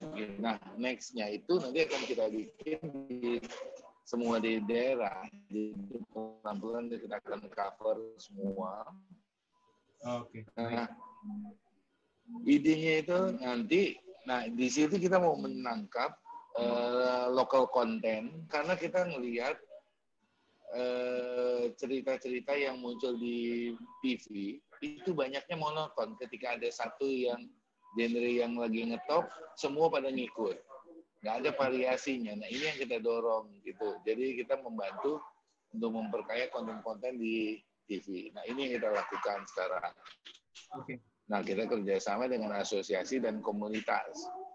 Kemudian juga kita lagi bikin film pendek. Ini ada kompetisi film pendek. Kita akan running ke 20 komunitas. Tadinya kita mau upgrade ke 40 komunitas film di daerah. Cuma kayaknya waktunya nggak cukup, jadi kita ambil 20 komunitas film di daerah. Kita akan bikin lomba untuk film pendek. Ini insya Allah sih, dan kita akan launch itu hasilnya di Jogja Film Festival. Insya Allah sih begitu rencananya. Tapi kita lagi coba kerjasama terus, termasuk juga inkubasi untuk film. Nah, sementara yang untuk animasi, ini kita lagi running, training secara online. Kita training, kita udah jaring sekitar 50 potensial mentor untuk membantu kita di bidang animasi. 10 mentor, karena dia akan membantu kita di dalam mentoring untuk tim-tim dari 5 daerah. Jadi ada 2 mentor yang di-attach day-to-day-nya dengan teman-teman di daerah. Nah, sementara inkubasinya yang untuk para animator, itu akan kita lakukan di Oktober atau November. Termasuk juga game developer. Ini lagi kita open call semua. Jadi kalau Mas Arvin lihat IG aku atau IG Kemenparekraf, isinya banyak teman kita yang untuk animator, untuk game developer, untuk film. Ini akan running. Terus termasuk juga yang akan segera launch ini adalah untuk teman-teman radio untuk membuat podcast-podcast di daerah untuk membantu mempromot produk kreatif atau karya kreatif masing-masing. Oke. Banyak banget. Terima kasih Pak Saifullah. Nah, menarik sekali. Di sini kita ada dan Mas Arvin. Satu lagi Mas Arvin, sebelum saya ini, kalau kami ini kan as a government ya, pemerintah pusat. Jadi kita sangat, nggak mungkin kita melakukan semua pengembangan talenta dan menghasilkan produk kreatif unggulan secara sendiri. Okay. Kita terbuka untuk kerjasama dengan siapapun, dari manapun, mau itu dari daerah atau secara internasional, kita terbuka, sangat-sangat terbuka. Teman yang ingin bekerja sama dengan kita sangat terbuka. Asik. Baik, terima kasih Saifullah. Sesuai tema hari ini, bagaimana kita mengangkat potensi lokal yang sangat luar biasa banyak sebetulnya, bisa masuk ke marketplace global. Ya, di sini kita ada kehadiran 2 festival daerah yang mungkin bisa menyerap potensi-potensi daerah itu. Di mana festival ini di Indonesia masing-masing organisernya di daerah. Di sini ada dari Palembang memiliki festival yang kita sebut Musi ya, Musi Indie Film Festival. Saya lihat fotonya itu sampai menutup jalan raya di tengah kota Palembang, malam hournya luar biasa. Dan juga di sini ada festival dari anak-anak kampus yang juga tematiknya muatan lokal ya, local wisdom dari ISI Denpasar ya. Namanya tapi cukup keren, Midsummer Film Festival. Nah, nanti saya juga ingin minta pendapat dari Pak Fajar dan Ibu Grini ya, tentang festival-festival inisiatif dari teman-teman di daerah ini, apakah ini bisa menjadi sebuah wadah untuk yang kita sebut tadi, bagaimana kita menemukan potensi lokal untuk maju ke pasar dunianya istilahnya. Pak Arvin, sebelumnya tambahan. Iya, ya. Sebelumnya tambahan, di Genflix sendiri juga kita sedang adakan festival film. Festival pendek Genflix. Judulnya Indonesia banget. Tema yang diangkat itu Indonesia banget. Menarik. Saya rasa dengan banyaknya festival ini nanti akan ketemu bakat-bakat daerah ya. Karena kita lihat kembali tadi, nanti saya akan paparkan data dari beberapa marketplace ya, dan saya melihat justru pasar-pasar OTT digital market tadi banyak sekali film-film komunitas di negaranya masing-masing yang mengambil pasar itu, ya. Dan dari Indonesia harus juga sama maksud kita. Nah, tentu kita ingin melihat dulu potensi-potensi lokal yang di screening dari festival-festival di daerah ini seperti apa. Apakah itu sudah bisa di mapping secara digital heritage tadi ya, apa yang disampaikan Pak Fajar tadi, apakah itu sudah cukup ya? Nah mungkin diperkenalkan dulu Pak Sekdin ya, juga Pak Sekdin ya di Palembang, Sekdin Pariwisata ya, Pariwisata Kota, dan juga Ketua Komisi Film dan Wisata di Palembang. Nah mungkin bisa dijelaskan apa itu Festival Musi Indie? Ada kata-kata, jadi betul-betul film-film indie ya.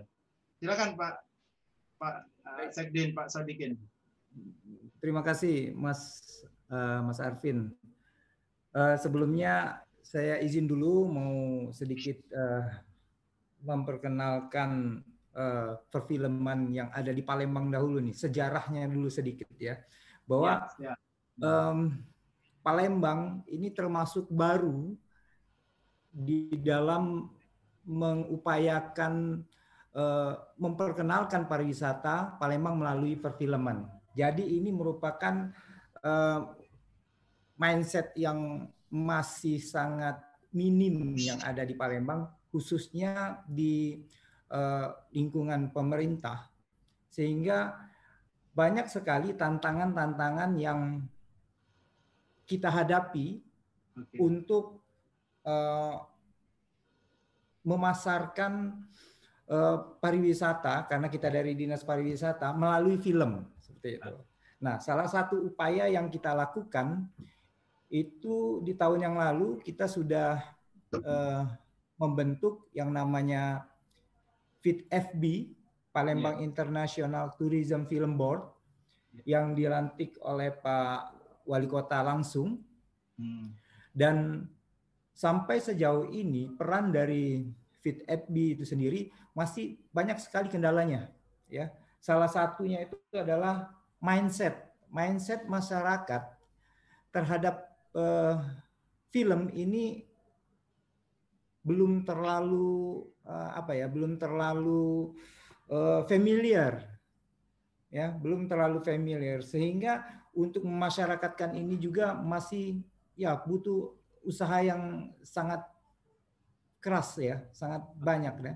Dan kebijakan juga dari pemerintah itu belum terlalu fokus di dalam mendukung film sebagai salah satu sarana untuk memasarkan Palembang gitu. Ya. Nah, salah satu upaya kita yang sudah dilakukan oleh FITFB itu ada yang disebutkan Mas Arvin tadi, adalah Festival Musi Indie Fest. Musi karena ada Sungai Musi. Sungai Musi, jadi memang itu jargon kita, Musi Indie Fest, yang sudah kita laksanakan selama 2 tahun berturut-turut, dan rencananya yang ketiga ini kan kita laksanakan juga insya Allah itu di bulan Desember ya. Dan perlu dicatat juga bahwa di sini inisiasinya itu tanpa menggunakan dana sama sekali. Nah, jadi memang peran dari seluruh stakeholder yang ada, tapi tetap tidak menggunakan dana pemerintah, dan hasilnya cukup lumayan menurut tataran kami yang masih newbie ini, masih baru ini. Seperti yang disampaikan Mas Arvin tadi, antusiasme terhadap Musi Indie Fest ini cukup tinggi. Itu terlihat dari pada saat kita melaksanakan kegiatan itu, jalan utama yaitu Jalan Jenderal Sudirman di Kota Palembang itu ditutup. Wah, itu ada foto-fotonya mungkin Pak Sekdin. Ada foto-fotonya. Itu nih foto-fotonya. Jadi jalan utamanya itu ditutup malam itu untuk penyelenggaraan Festival Musi Indie Fest yang kebetulan kemarin cukup banyak diikuti dari rekan-rekan komunitas film yang berada di luar daerah ya.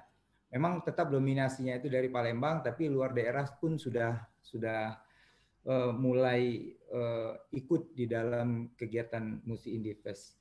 Kalau bicara tentang Musi Indie Fest mungkin seperti itu aja, tapi ada satu sebenarnya yang perlu saya sedikit tanyakan dengan Pak Saifullah terkait masalah Di sini Pak Saifullah juga menyebutkan terbuka untuk berkolaborasi dengan daerah. Nah, itu pernyataan yang saya sangat nantikan karena kita mengharapkan ada kolaborasi antara Kemenparekraf dengan daerah, ini dengan pemerintah daerah khususnya di dalam mengupayakan kerjasama untuk mengajak orang lebih berkarya dan juga berprestasi di digital ini, khususnya film kalau kami. Yeah. Mungkin bagaimana teknisnya seperti apa, mungkin itu juga yang saya harapkan ada saran dari Pak Saifullah. Mungkin itu aja, Mas Arvin. Terima kasih. Saya sempat pelajari tentang Musi Indie Fest. Jadi pemenangnya itu tahun lalu film berjudul Tangga. Ya, ya. Pak Fajar. Tangga ini adalah tarian ya di Sumatera Selatan, ya. Kalau tidak salah. Iya. Apakah mungkin film-film seperti Tangga, mungkin nanti bisa dilihat, ada trailernya mungkin Pak Saikdin, Pak Sadikin, ada trailernya? Iya. Ya. Nanti saya upayakan. Saya melihat dari diadakannya festival film Musi Indie Fest ini, ketemu suatu digital heritage tadi dalam bentuk sebuah film yang berjudul Tanggai. Nah, apakah mungkin memang harus banyak dilakukan festival-festival di daerah seperti ini, dan bagaimana cara mengemasnya supaya katakanlah film Tanggai ini akhirnya bisa juga masuk ke pasar internasional. Iya. Dan saya sempat lihat trailer itu kan bahasa Palembang ya. Iya. Ya mungkin bagaimana masuk ke Genflix dulu kan, pasar nasional. Dan juga nanti bagaimana supaya bisa masuk ke international market. Saya melihat sih trailernya bagus, iya. Dan saya rasa menarik juga kalau masuk ke Genflix maupun ke pasar internasional. Ya, tapi bagaimana itu cara mengemasnya temuan-temuan heritage dalam bentuk visual film seperti ini, kira-kira Pak Fajar? Ya, jadi gini, menurut saya Mas Arvin, sebelum menjawab pertanyaan yang tadi itu, pertanyaan yang sebenarnya agak sulit sekali untuk dijawab dalam waktu yang yang singkat ya. Tetapi satu poin yang ingin saya sampaikan, saya ingin garis bawahi tadi adalah begini. Tadi Pak Emil maupun Pak Saifullah dan ini banyak bicara tentang ekosistem ya, artinya tentang aspek yang sifatnya struktur gitu. Jadi aspek yang sifatnya tentang kelembagaan, tentang terus kemudian festival-festival yang sudah dilakukan. Jadi semua ini memang bagian dari sebuah ekosistem yang menurut saya memang perlu ditata dengan baik. Dan ini adalah tugas dari teman-teman di kementerian untuk melakukan hal itu dan juga di pemerintah daerah. Tetapi ada satu poin yang menurut saya sangat penting di yang terlewat sebenarnya, yang kita banyak melupakan itu. Pada saat ekosistem ini udah jadi atau paling nggak sudah tertata begitu kan. Ini kan ada pelaku ya. Entah itu pelaku yang sifatnya dari desa maupun dari studio, dari industri sendiri, dan mungkin pelaku yang independen juga gitu. Nah, persoalannya adalah pada saat mereka memproduksi sebuah konten kreatif gitu ya. Ini kan mereka memproduksi sesuatu barang yang harus bisa punya resonance, bisa punya gaung di baik itu di tingkat nasional maupun di tingkat internasional kan. Nah, ini menurut saya persoalan ekosistem itu nggak bisa menjawab itu gitu kan. Jadi meskipun ekosistemnya bagus kan selalu pertanyaannya yang muncul ya, dalam pertanyaan yang muncul selalu muncul, kenapa sih film-film kok nggak bisa laku, nggak bisa menarik viewers, tidak bisa menarik audiens yang cukup banyak. Nah, menurut saya ini yang jarang disentuh gitu. Jadi seolah-olah, mohon maaf ya Pak, yang di Palembang. Jadi seolah-olah dengan adanya festival itu sudah salah satu hal yang cukup untuk langkah berikutnya. Kalau menurut saya itu adalah salah satu bagian dari sebuah langkah yang sifatnya harus lebih komprehensif lagi. Nah, yang saya melihat kunci dari ini temuan kami juga pada saat melakukan penelitian di LIPI tentang industri kreatif, itu adalah kuncinya adalah di sini nih. Bagaimana menemukan simpulnya ini nih, menemukan simpul antara sesuatu yang diproduksi di lokal, entah itu heritage, entah itu naskah yang sifatnya original gitu ya, dengan yang ada di tingkatan ini nih. Ini bisa industri, bisa di tingkat nasional, PDB, bisa juga kebutuhan audiens internasional. Nah, tengah-tengah ini belum nyambung gitu loh, Mas. Nah, ini yang menurut saya PR dari kita semua gitu kan. Jadi persoalannya bukan pertanyaan Mas Arvin tadi apakah ini heritage atau bukan heritage, tapi sebenarnya bagaimana ini yang di tengah ini bisa nyambung dengan yang ada di bawah dan dengan kebutuhan yang ada di atas. Nah, barangkali teman-teman dari industri gampang jawabannya. Ya bikin aja sesuatu yang standar industri gitu kan. Nah, teman-teman, ya, saya sering banyak ngomong dengan studio produksi, misalnya salah satunya di Bali yang besar, Base itu kan. Nah, itu mereka gampang saja mengatakan, oke, bikin saja sesuatu yang pipeline-nya sama sesuai dengan tuntutan industri, terus kemudian kontennya sesuai dengan tuntutan industri, dan itu ada IP dan lain sebagainya. Tapi itu kan kacamata dari industri gitu kan. Nah, sementara teman-teman yang memproduksi di bawah ini, entah itu di desa atau di mana, itu dipaksa untuk mengikuti logika industri seperti ini. Apakah ini yang perlu kita dorong? Apakah bukan gitu kan? Artinya ini ada dua hal yang menurut saya nggak agak sedikit nggak match gitu ya. Kalau kepentingan dari Kemenparekraf barangkali jelas, mereka akan mengatakan oke, sesuatu yang menyumbang pada PDB gitu kan. Tetapi kan kadang-kadang produksi yang bagus dalam tanda petik itu tidak menyumbang pada PDB gitu kan. Nah, lagi-lagi nggak match nih di sini kan. Ada slipnya gini. Nah, ini satu hal yang menurut saya perlu didudukkan dalam satu diskusi yang lebih luas ya. Sejauhnya gimana sih? Jadi persoalannya bukan soal ini apakah ini kontennya local heritage atau digital heritage atau apa, tapi sebenarnya persoalannya gimana nih nyambungin knotnya ini, simpulnya ini antara sesuatu yang ada di produksi dan kemudian sesuatu yang diminta oleh industri maupun diminta oleh negara atau diminta oleh komunitas lain di tingkat internasional misalnya. Begitu barangkali. Nah, terima kasih. Nggak menjawab secara langsung, tetapi menurut saya ini satu hal yang sangat dasar ya. Jadi saya cerna jadi bahwa festival ini hanya menjadi bagian sebuah ekosistem untuk menuju sebuah industri lokal konten. Dan nanti bagaimana caranya industri lokal konten ini bisa memperoleh marketplace-nya, baik marketplace nasional maupun internasional. Dan kecenderungan marketplace untuk lokal konten adalah marketplace horizontal atau OTT media. Kemarin sempat ada film yang tiba-tiba melejit ya di Tilik di Jogja ya. Sorry, saya potong Mas Arvin. Yeah. Ini menarik. Jadi menurut saya ini yang salah satu anomali sebenarnya ya. Yeah. Artinya pertanyaannya adalah Tilik itu menjadi menarik, menjadi terkenal dengan viewer yang lebih dari 10 juta itu ya.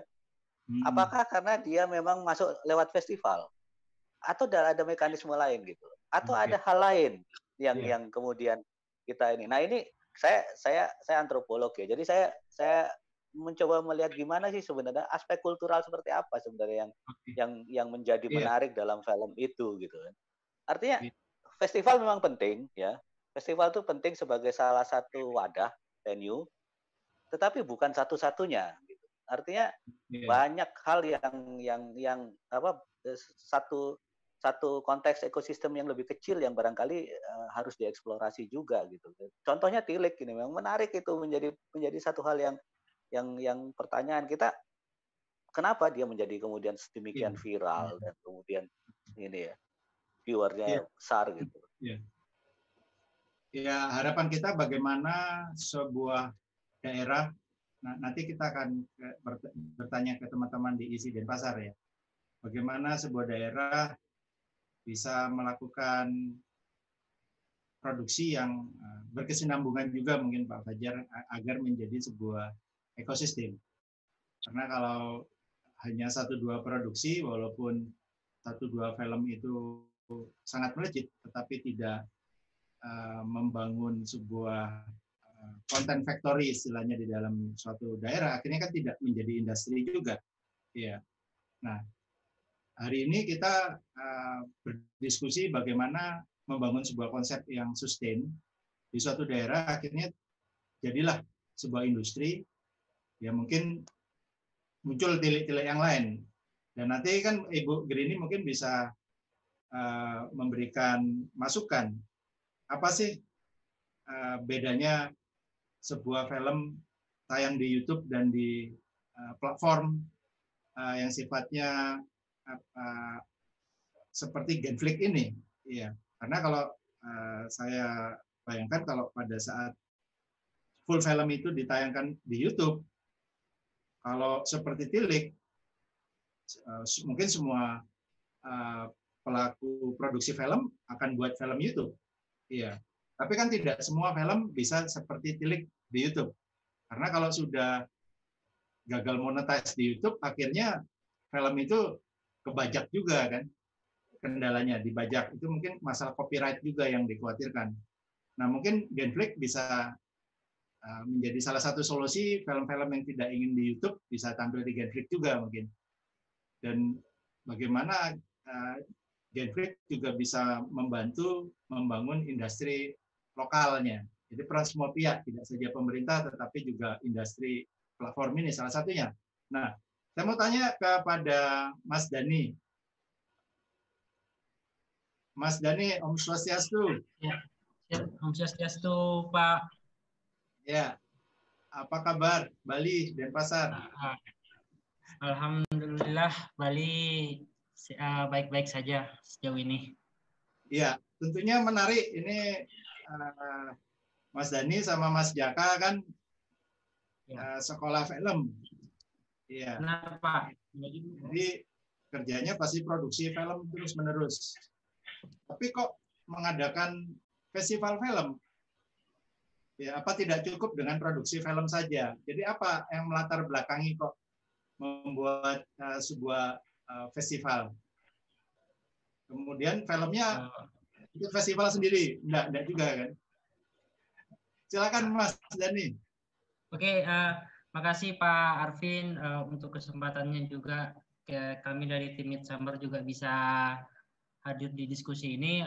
Salam juga, mohon izin sama seluruh partisipan yang penting-penting nih di dunia perfilman. Ya. Sebelumnya saya singkat aja kalau ngejelasin, memang kita dari produksi film, memang kita memproduksi film, memproduksi sebuah karya melalui sebuah film, tapi kita harus membandingkannya secara merata kayak gitu Pak. Jadi kita harus, selain kita punya film, kita harus tahu nih wadah film ini kemana, walaupun bukan dari film kita sendiri.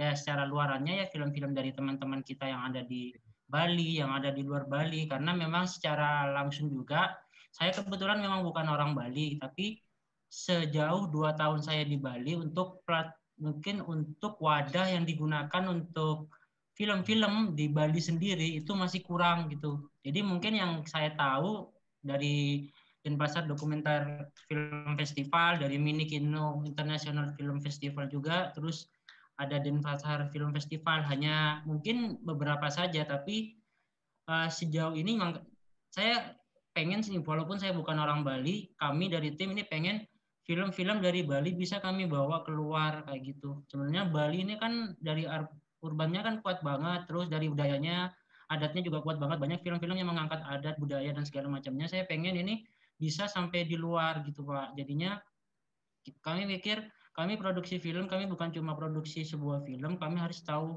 kemana nih film bakal ketemu sama penontonnya, gimana film bakal ketemu sama penontonnya, film-film yang bagaimana yang bakal ketemu sama penontonnya, dan penonton-penonton gimana sih yang pengen tahu tentang film-film di Bali? Karena memang kebanyakan teman-teman saya juga banyak tanya, film-film di Bali gimana sih? Film-film pendek di Bali, film-film yang ngangkat tutur sinema, film-film yang ngangkat tentang argumen di Bali itu gimana? Karena mungkin kan ada platform juga di sini, mungkin film-film yang dari Bali sedikit yang bisa dibawa ke platform yang bakal yang ditentuin juga di platform, ditayang di platform juga sedikit kayak gitu. Akhirnya kita timbullah inisiatif buat bikin festival film yang standarnya nasional, film-film yang ditayang, film yang dari Bali yang ditayangin di luar Bali dan film dari luar Bali yang bisa ditayangin di Bali, sehingga menjadi referensi buat kami dari anak-anak ISI sendiri, buat filmmaker di Bali atau mungkin buat penikmat film di Bali yang bisa nonton film-film dari luar Bali yang sudah kancahnya nasional dan internasional. Kayak gitu, Pak Arvin. Oke, senang nggak kira-kira kalau film-film ini ditayangkan di platform seperti Genflix? Jadi ada nilai komersialnya akhirnya. Sebenarnya senang banget. Kemarin menurut saya Genflix ini memang benar-benar produktif sekali kayak gitu, malah kita yang didatengin, mau nggak ditayangin di Genflix kayak gitu, bahkan kita ngerasa Genflix sepeduli itu sama kita, sehingga kita juga mungkin anak-anak yang mungkin masanya dari Genflix bisa nonton awarding night kita dari platform Genflix sendiri. Jadi ketika kita didatengin, wah Genflix ini produktif banget ke kita loh, kita yang didatengin padahal kita yang mengadakan festival kayak gitu, jadinya ya membantu kita banget dan bermanfaat banget buat kita kayak gitu. Iya. Makasih Kak Bu Grini. Sama-sama. Sebagai pelaku film indie di daerah, senang tidak kira-kira misalnya filmnya masuk di marketplace di Singapura, di Hong Kong? Kira-kira yakin bisa? Apakah optimis kalau filmnya bisa tembus? Karena kita lihat di sana banyak film-film komunitas dari negara tetangga berhasil masuk marketplace. Iya. Mungkin saya akan lihatkan data ya, sedikit data. Mungkin bisa dibantu kawan-kawan di TV Desa, data dari Expo Singapura. Ini hanya untuk masukan. Oke, jadi setiap tahun di Singapura itu ada marketplace ya, dan 2 tahun yang lalu transaksi yang terjadi di marketplace itu 300 juta US. Ini masih tidak sebesar marketplace di Hong Kong maupun di Cairns ya, dan di tempat-tempat lainnya. Nah, tahun lalu meningkat. Dari 313 saya baca sekitar 370 juta US. Nah, yang menarik adalah mungkin halaman berikutnya. Ya. Halaman berikutnya next. Yang menarik adalah bahwa setiap tahun ya ini tumbuh pesat. OTT subscription. Jadi kalau kita melihat Genflix, nonton dari Genflix itu kan berlangganan. Kita nyebutnya OTT subscription, OTT over the top. Nah, itu meningkat terus-menerus, 35%, tahun lalu sekitar 40%, dan bahkan di marketplace lain sudah di atas 50%. Ya, dan kita pelajari seluruh konten untuk OTT itu sudah dilakukan oleh film-film komunitas ya, di negara mereka berasal. Nah, mungkin tidak akhirnya tumbuh sebuah lokal tematik industri. Kita kan kaya tematik ya, mungkin tumbuh industri lokal konten dari Bali, dari Palembang ya, dan dibantu oleh Genflix supaya bisa masuk ke pasar OTT dunia ini ya. Jadi sesuai tematik hari ini, bagaimana lokal konten goes global ya. Banyak sekali lokal konten dari negara-negara tetangga itu ternyata mereka bisa ya. Harapan kita juga teman-teman di daerah mungkin bisa lakukan yang sama bisa didorong oleh, mungkin festival ini Pak Fajar kan penyemangat ya, penyemangat supaya buat lebih baik lagi ya. Tapi mungkin tujuan bersamanya membangun industri masing-masing tadi, industri lokal konten tadi. Saya ingin ke Ibu Grini dulu bertanya sebelum ke Pak Saifullah minta pendapat. Genflix sendiri apakah memiliki cita-cita untuk membangun industri lokal konten itu di setiap daerah? Jadi kalau kita punya industri lokal konten di Palembang, di Bali, tadi di Jawa Timur, ya, yang masing-masing mandiri dan bisa menuju marketplace dunia bersama Genflix, ya. Apakah ada cita-cita Genflix untuk membangun industri lokal konten itu? Silakan. Kalau industri lokal kontennya sendiri, Pak, sebenarnya kita lebih membangun ekosistemnya gitu ya, Pak ya. Jadi dari tempatnya Genflix itu kan penyedia kayak pasarnya. Oke. Seperti tadi mau ketika selesai bikin film, apakah mau ditaruh di YouTube atau mau ditaruh di Genflix kan seperti itu. Nah, masing-masing punya plus minus. Kalau kita langsung taruh di YouTube, YouTube itu sendiri kan sudah pelanggannya juga sudah sangat banyak, sudah sangat global. Mungkin harapannya adalah langsung banyak pelanggan yang bisa nonton. Tapi balik lagi, begitu masuk ke satu pasar yang sudah sangat crowded, tentunya untuk film itu bisa dikenal, untuk film itu bisa dilihat, makin banyak dibutuhkan biaya promosi. Nah, sementara kalau misalnya di Genflix, ini adalah platform yang memang orang mau nonton film dan streaming, kemudian mereka tahu mereka sudah berbayar gitu. Jadi mau nggak mau film-film yang ada di situ pasti mereka akan anggap bahwa film-filmnya itu adalah film-film berkualitas. Kemudian di tempat kami dengan banyaknya film yang ada dan kita kurasi terus gitu ya. Kita selalu ganti juga film-filmnya. Jadi berdasarkan timelinenya setiap bulan kita selalu acak lagi gitu loh. Nah kita ganti, kita isi dengan yang baru, kita refresh. Kemudian kita juga lakukan promosi gitu terhadap film-film yang ada di Genflix. Jadi promosinya sendiri juga banyak dilakukan oleh Genflix. Jadi itu adalah plus minusnya. Karena begitu kita taruh di marketplace yang sudah sangat banyak ikan di sana, otomatis kalau ikan kita mau dilihat atau mau dibeli orang, kita sendiri harus extra effort untuk berpromosi. Sementara kalau itu ditaruh di tempatnya Genflix, dengan menyebutkan Genflix saja orang udah satu tujuan gitu ke situ. Dan kemudian dari tempat kita juga lakukan pengamatan juga, ada datanya juga, mana konten yang laku, mana konten yang tidak. Nah, konten yang belum ini kurangnya apa gitu loh. Kalau memang dari segi filmnya sendiri sebenarnya menarik, kemudian dari pengambilan filmnya juga cukup baik, biasanya itu kita masukkan ke dalam promosi sehingga orang bisa nonton konten tersebut. Dan Genflix sendiri sangat aktif, Pak Arvin. Jadi saya senang sekali hari ini kita bisa ketemu dengan Pak Sodikin, kemudian dengan Pak Emil tadi juga ya. Jadi kita tahu di area-area tersebut dan saya banyak belajar juga tadi dari Pak Fajar mengenai heritage ini ya.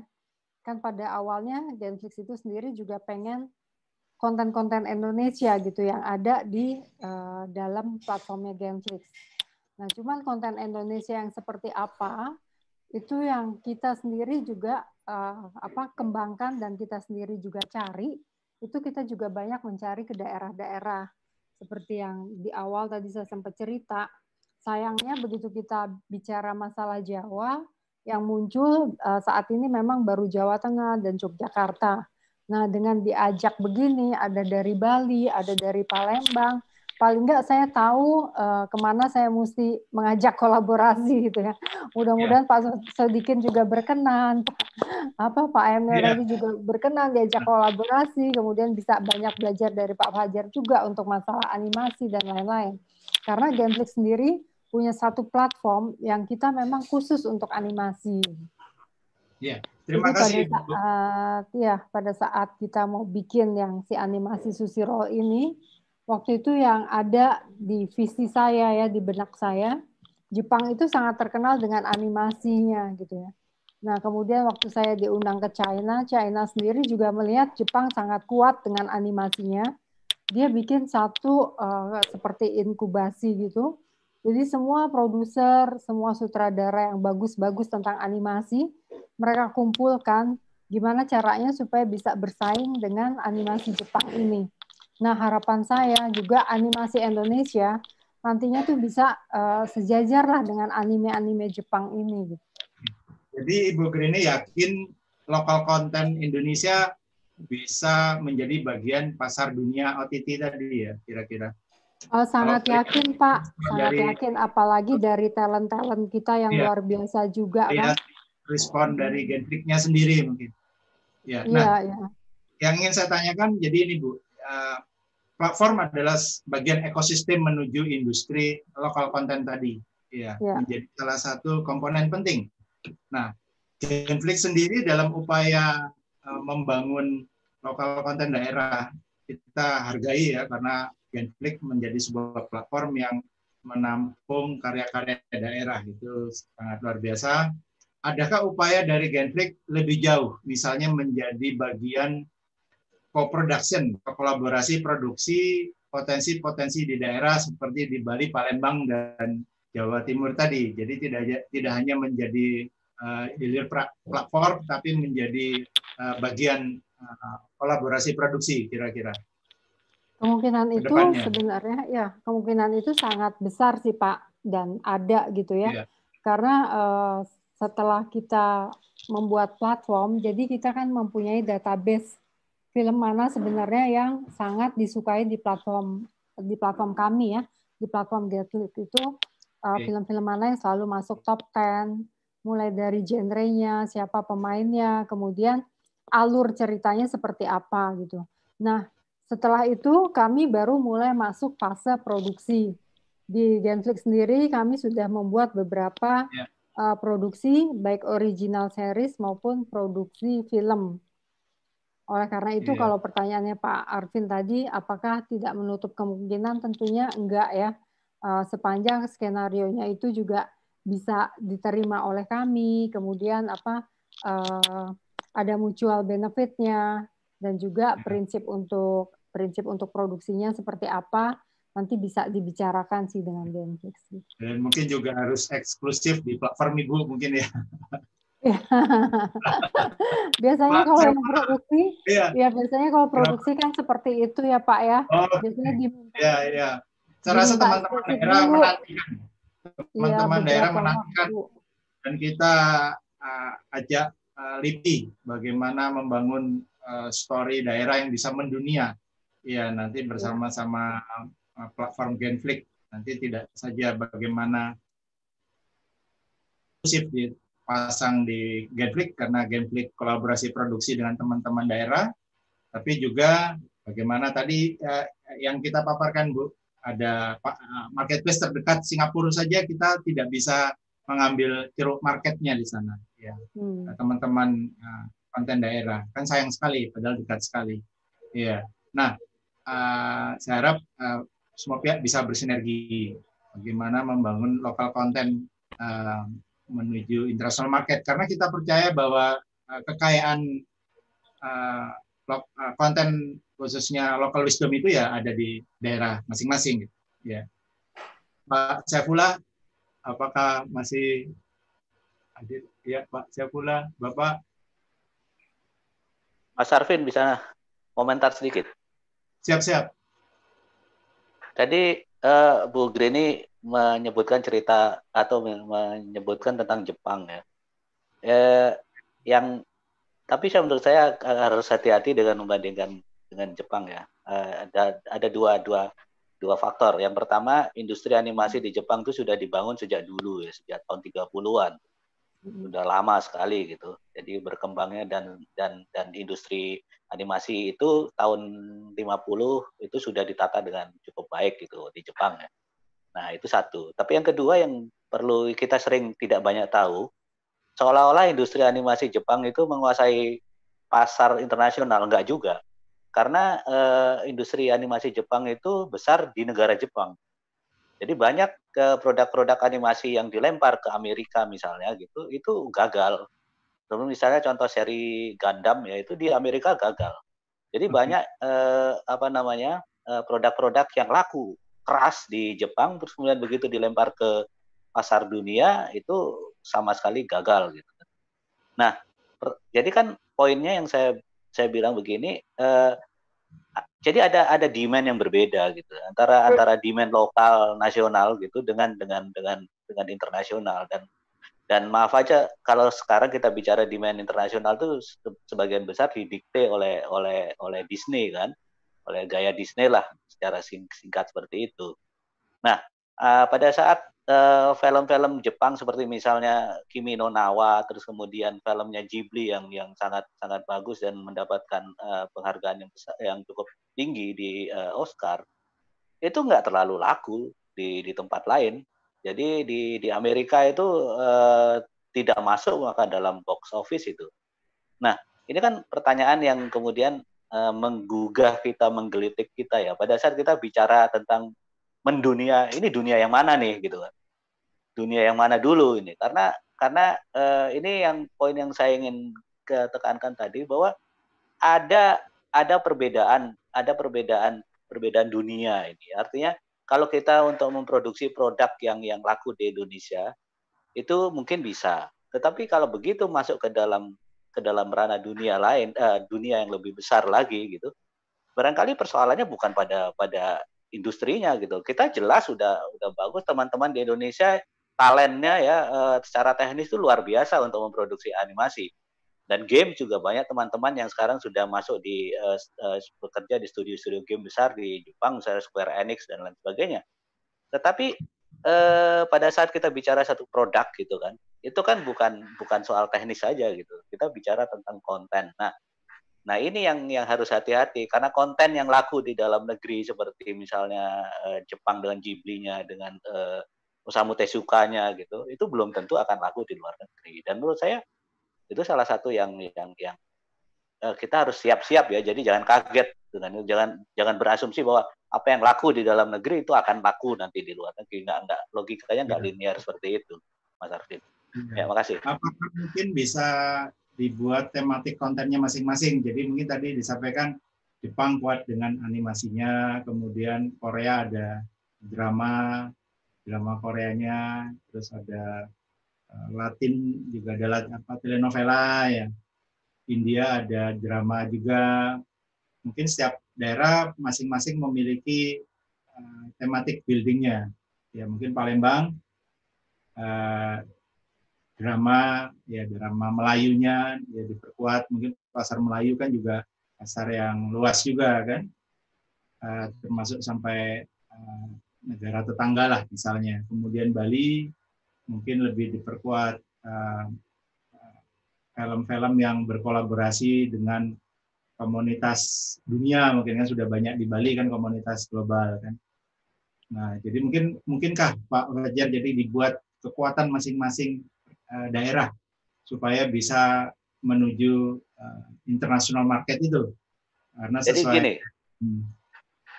Jadi gini, jadi Pak Arvin ya, sedikit cerita ya, kenapa salah satu film Jepang itu bisa kuat ya, salah satu produksinya Makoto Shinkai ya, yang Your Name itu, tapi dia kan punya banyak produksi yang lain lagi, dan kita sempat waktu itu penelitian dengan mereka di studio mereka.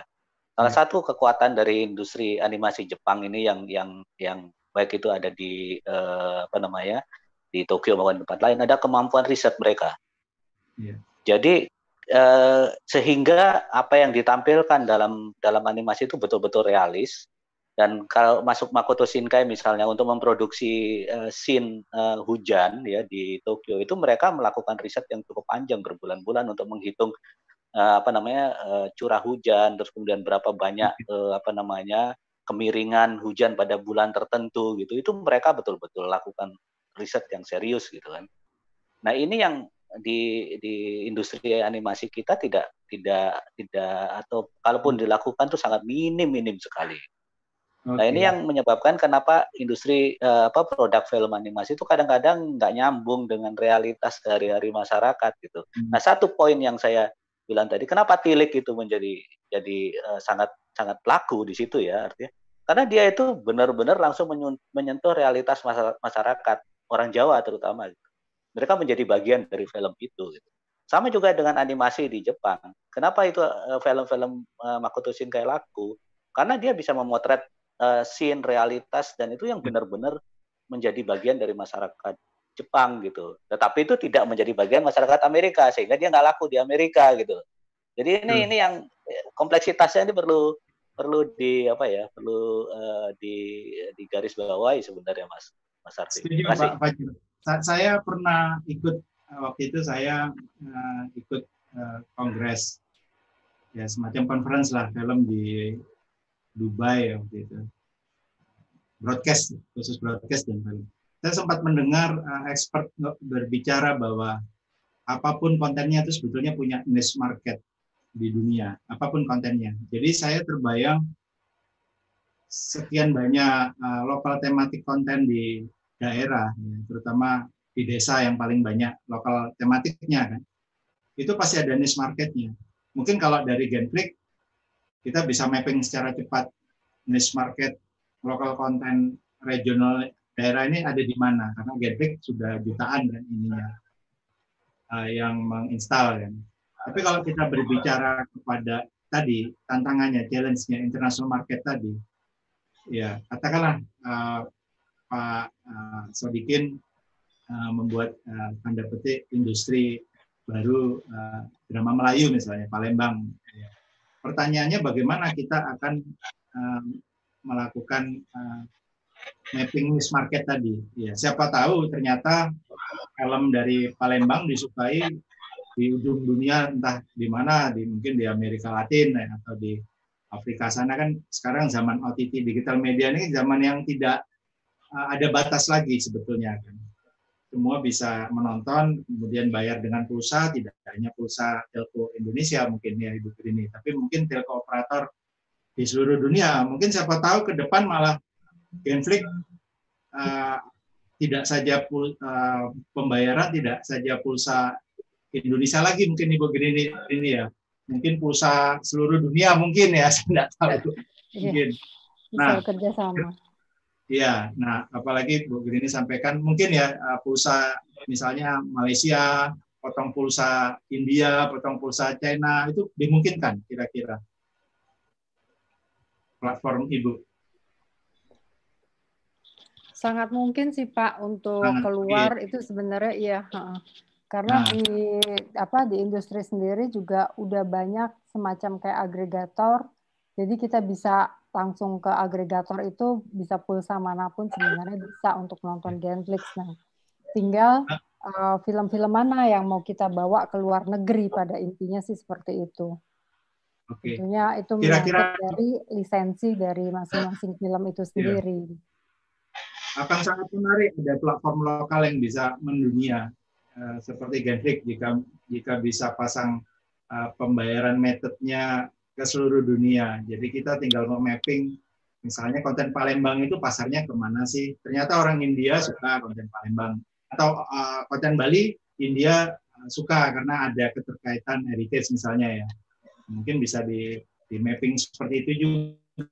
Iya betul sih Pak Arvin. Jadi nah, mungkin saya ingin tanya Pak Ahmad. Tidak semua konten Pak, tadi Pak, itu bisa. Iya, izin pamit dulu ada rapat mendadak. Jadi Pak Sodikin nanti pertanyaannya bisa langsung japrian nanti. Ya. Saya ingin tanya kira-kira ke Bali dan Palembang. Ya, jika Genflix ya menyediakan platform yang tadi mendunia, ya bisa ada pembayaran potong pulsanya lah istilahnya. Sekarang potong pulsanya di Indonesia masih ya, sekitar Indonesia ya. Sekarang potong pulsa di Indonesia, tapi kami juga udah terima dengan kredit card, bank transfer. Jadi untuk channel pembayaran, Genflix itu sangat stellar komprehensif ya. bukan hanya pulsa saja, tapi udah kredit card bisa, bank transfer bisa, kemudian pakai OVO bisa, kemudian dompet pulsa itu juga bisa gitu. Jadi sudah banyak. Siap. Kira-kira Pak Sekjen, Pak Sadikin, jika membangun industri konten lokal, industri ya, bukan produksi sebuah film, tapi membangun industri artinya kita produksi terus-menerus berkesinambungan. Kira-kira Palembang tematik seperti apa yang cocok untuk menjadi sebuah industri? Katakanlah tadi Jepang kan animasinya, ya, dramanya misalnya. Palembang kira-kira apa yang cocok ke depan gambarannya kira-kira? Ya, terima kasih. Konten atau apapun lah. Sebelum masalah tematik, saya juga ingin mengucapkan berita baik ini ya dari Bu Grini bahwa dari Genflix itu secara cukup bersemangat untuk berkolaborasi dengan daerah yang memungkinkan untuk memasukkan konten-konten daerah seperti itu ya. Juga produksi bareng tadi. Ya. Kami sampaikan nanti kepada kabar baik ini ke komunitas yang ada di Palembang. Nah, balik lagi masalah kontennya. Palembang ini yang kami lihat potensi terbesar kita yang mungkin cukup membedakan dengan daerah-daerah lain itu ya sungai itulah. Ya, di sungai itu banyak sekali sejarah, mulai dari Sriwijaya itu sudah bisa dibangun seperti itu, ya. Okay. Mulai dari yang memang benar-benar terjadi di kerajaan itu, ataupun cerita-cerita yang terkait seperti itu bisa hal yang bagus sekali. Ya. Karena saya melihatnya ini, mohon maaf, saya melihatnya ini dari sudut pariwisata nih. Saya hanya melihatnya dari sudut pariwisata. Kalau masalah konten yang seperti apa itu saya kurang terlalu memahami, tapi terkait masalah pariwisata karena kami ingin mempromosikan pariwisata ini melalui film ya, Sungai Musi adalah salah satu potensial base-nya itu dari Sungai Musi itu. Kami melihatnya seperti itu. Itu menarik jika sekali mengayuh kan dua pulau tercapai, tidak saja membangun industri konten lokal, tetapi pariwisata Palembang pun terangkat. Ya, saya rasa Sungai Musi menjadi lokasi yang menarik untuk ditawarkan berkolaborasi film-film banyak sekali dari cerita Palembang ataupun luar dari luar Indonesia. Ceritanya banyak. Iya, Mas Arfi. Di Sungai Musi itu banyak sekali cerita yang berdasarkan yang ada di Sungai Musi. Misal seperti cerita Pulau Kemarau itu cerita cinta, itu ada. Iya. Dan juga ada tentang harta karun, yang terpendam di Sungai Musi itu pun ada. Tentang sejarah kerajaan pun juga ada di sana. Itu yang mungkin potensi-potensi yang mungkin bisa kita gali saat ini. Oke. Ya. Terima kasih Pak Sadikin. Jadi bagaimana potensi lokasi ya, lokasi filming ya, lokasi produksi dan wisata bisa mendorong industri konten lokalnya. Ya. Tentu sebetulnya itu match ya dengan sebutan Kementerian Pariwisata dan Ekonomi Kreatif. Ada Pak Saifullah kembali masuk. Ya Pak Saifullah, Bapak.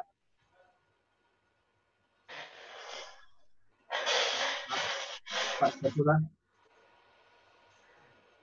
Apakah mendengar? Atau kita ke Denpasar dulu? Iya, gimana Pak? Gimana? Jadi kira-kira ini Palembang tadi sempat ngobrol-ngobrol bahwa jadi masih menarik untuk produksi film kemudian misalkan juga bisa diangkas jadi sebuah tema film. Apakah memungkinkan pola seperti ini? Jadi bagaimana sebuah industri wisata akhirnya mendorong industri filmnya sendiri, konten lokalnya sendiri.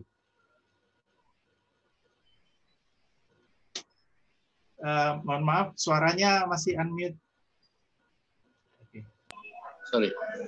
Oke, sebenarnya gini, kita banyak bahas mengenai bagaimana ekonomi kreatif mendukung pariwisata dan sebaliknya, pariwisata mendukung ekonomi kreatif. Contoh di luar negeri itu, Lord of the Ring mendorong New Zealand menjadi tourist destination yang termasuk yang paling top di dunia.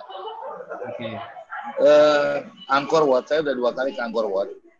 Saya ngelihat mungkin Angkor Wat sama Borobudur kalau dari sisi kehalusan pahatan segala macam mungkin Borobudur atau Prambanan jauh lebih baik ya. Tapi di sana kalau teman-teman ke Simrip cuma hanya bisa ngelihat yang Angkor Wat itu. Dan hotelnya itu berjejer gede-gede semua dan turis itu walaupun itu nggak aman. Jadi kalau ketika saya ke sana itu angkutan kesananya fasilitasinya masih kurang memadai misalnya, terus kemudian di mana-mana ada tentara bersenjata lengkap, tapi turis yang datang tuh luar biasa. Itu mungkin karena ada film Tomb Raider masuk ke Angkor Wat. Jadi ada salah satu scene di Tomb Raider itu tentang Angkor Wat. Nah, sebenarnya kalau kita bicara lokal, sudah ada Laskar Pelangi. Gimana? Film Laskar Pelangi itu merubah perekonomian dan kehidupan masyarakat Belitung. Nah, terkait dengan itu, kita juga mendorong bagaimana film-film itu bisa masuk atau membuat scene kearifan atau culture ataupun terkait dengan destinasi yang bagus dari suatu daerah untuk mendorong wisata. Jadi betul sekali, misalnya masalah Sriwijaya ini, Palembang dan kejayaan Sriwijaya ini kan sebenarnya banyak sekali budaya atau local content termasuk kulinernya yang bisa diangkat ke permukaan.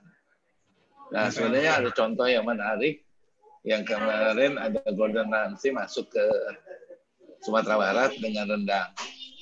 Ini kan juga luar biasa nih. Nah kita juga lagi saat ini kita juga sangat mendorong, makanya kita membuat bagaimana cerita-cerita daerah itu masuk ke dalam satu platform masuk sebagai sumber inspirasi dan kreativitas anak-anak muda atau masyarakat atau komunitas di daerah tersebut. Itu yang kita dorong. Nah, yang membedakan kita dengan negara lain atau penuh lain, itu adalah keunikan dari kita masing-masing.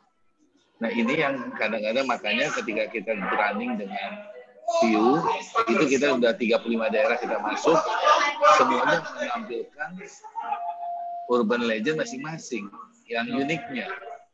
Kalau misalnya bicara modern, misalnya dunia modern, kita nggak akan pernah menang lawan Korea. Atau mungkin konten-konten lain gitu. Jadi apa uniknya gitu. Nah sebenarnya banyak hal yang unik yang bisa kita angkat ke permukaan. Nah kalau misalnya contoh tentang misalnya saya ngambil contoh animasi. Saya di 2018 kerjasama sama Ainaki ngebawa animator lokal. Halo. Ya.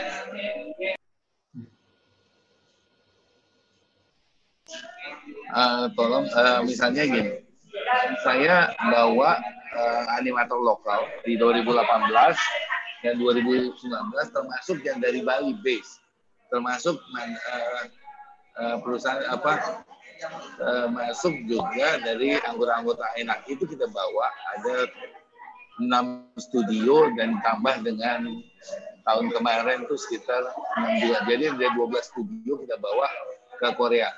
Kebetulan ada forum Asian Animation Summit itu di Korea. Kita bawa semuanya based on kurasi.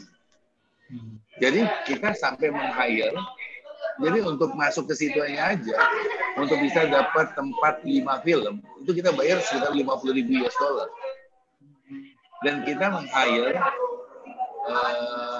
mentor dari global, itu kita biayanya itu sekitar 5.000 US dollar untuk mentornya aja. Jadi kita mau memainkan bagaimana konten lokal bisa match dengan selera global. Bukan merubah lokal kontennya, tapi memainkan bagaimana menyajikan lokal konten kita dengan taste global. Dan alhamdulillah berapa film sudah mendapat negosiasi dengan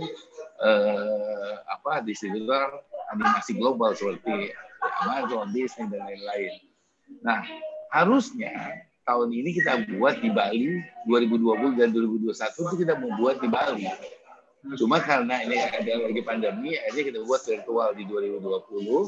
Insya Allah 2021 kita bisa buat secara offline. Gitu. Jadi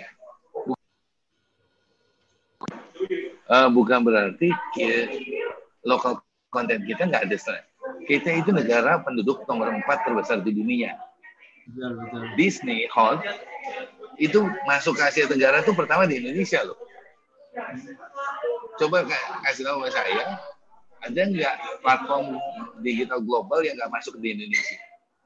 Kita punya masyarakat sekitar 260 juta dan 175 juta internet user.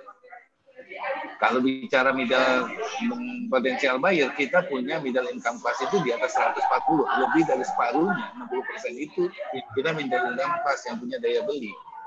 Jadi nggak mungkin dong, kita nggak usah mikirin global aja, kita juga udah kekurangan konten.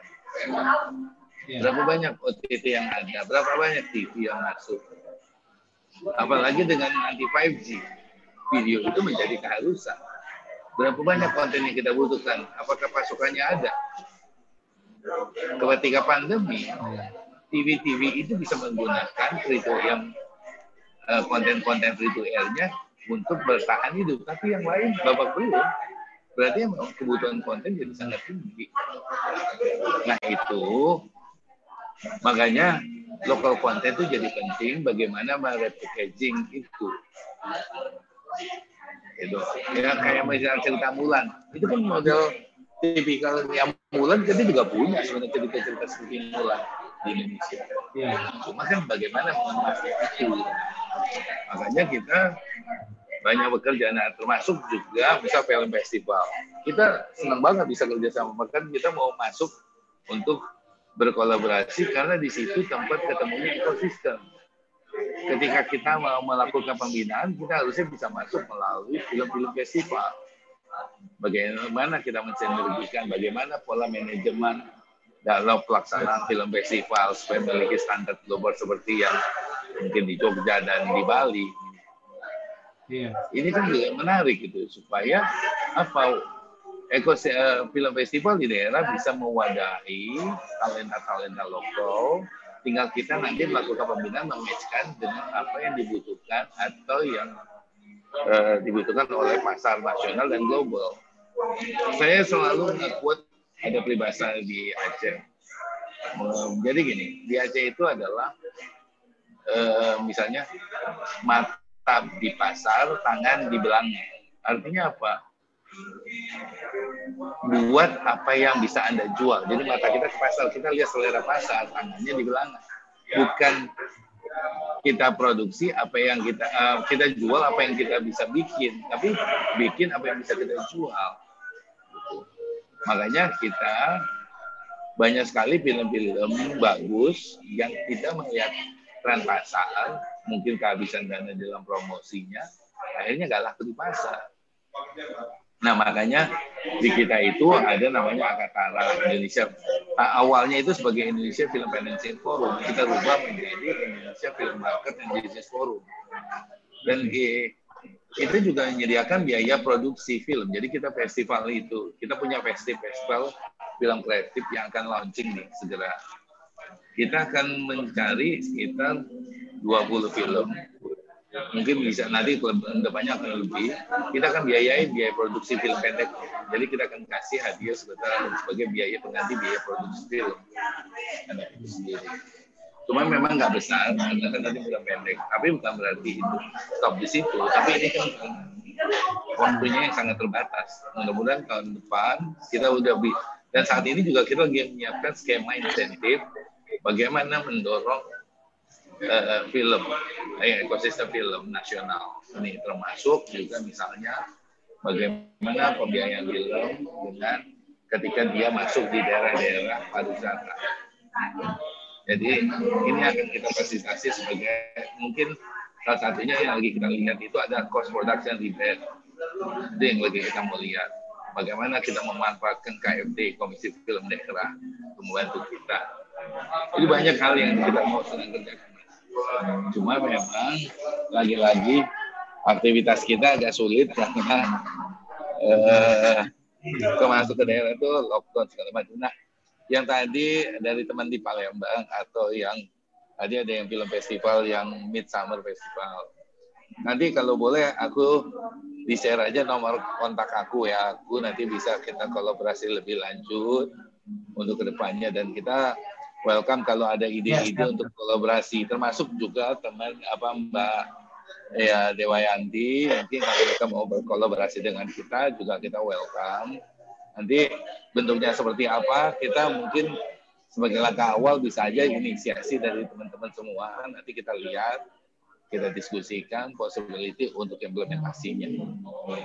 Siap-siap Pak, menarik. Karena kita ini government, kita nggak bukan mencari untung ya, kita mendorong ekosistem supaya muncul talenta-talenta baru, bukan hanya nanti berujung di film, tapi bisa menjadi konten kreator di sosial media.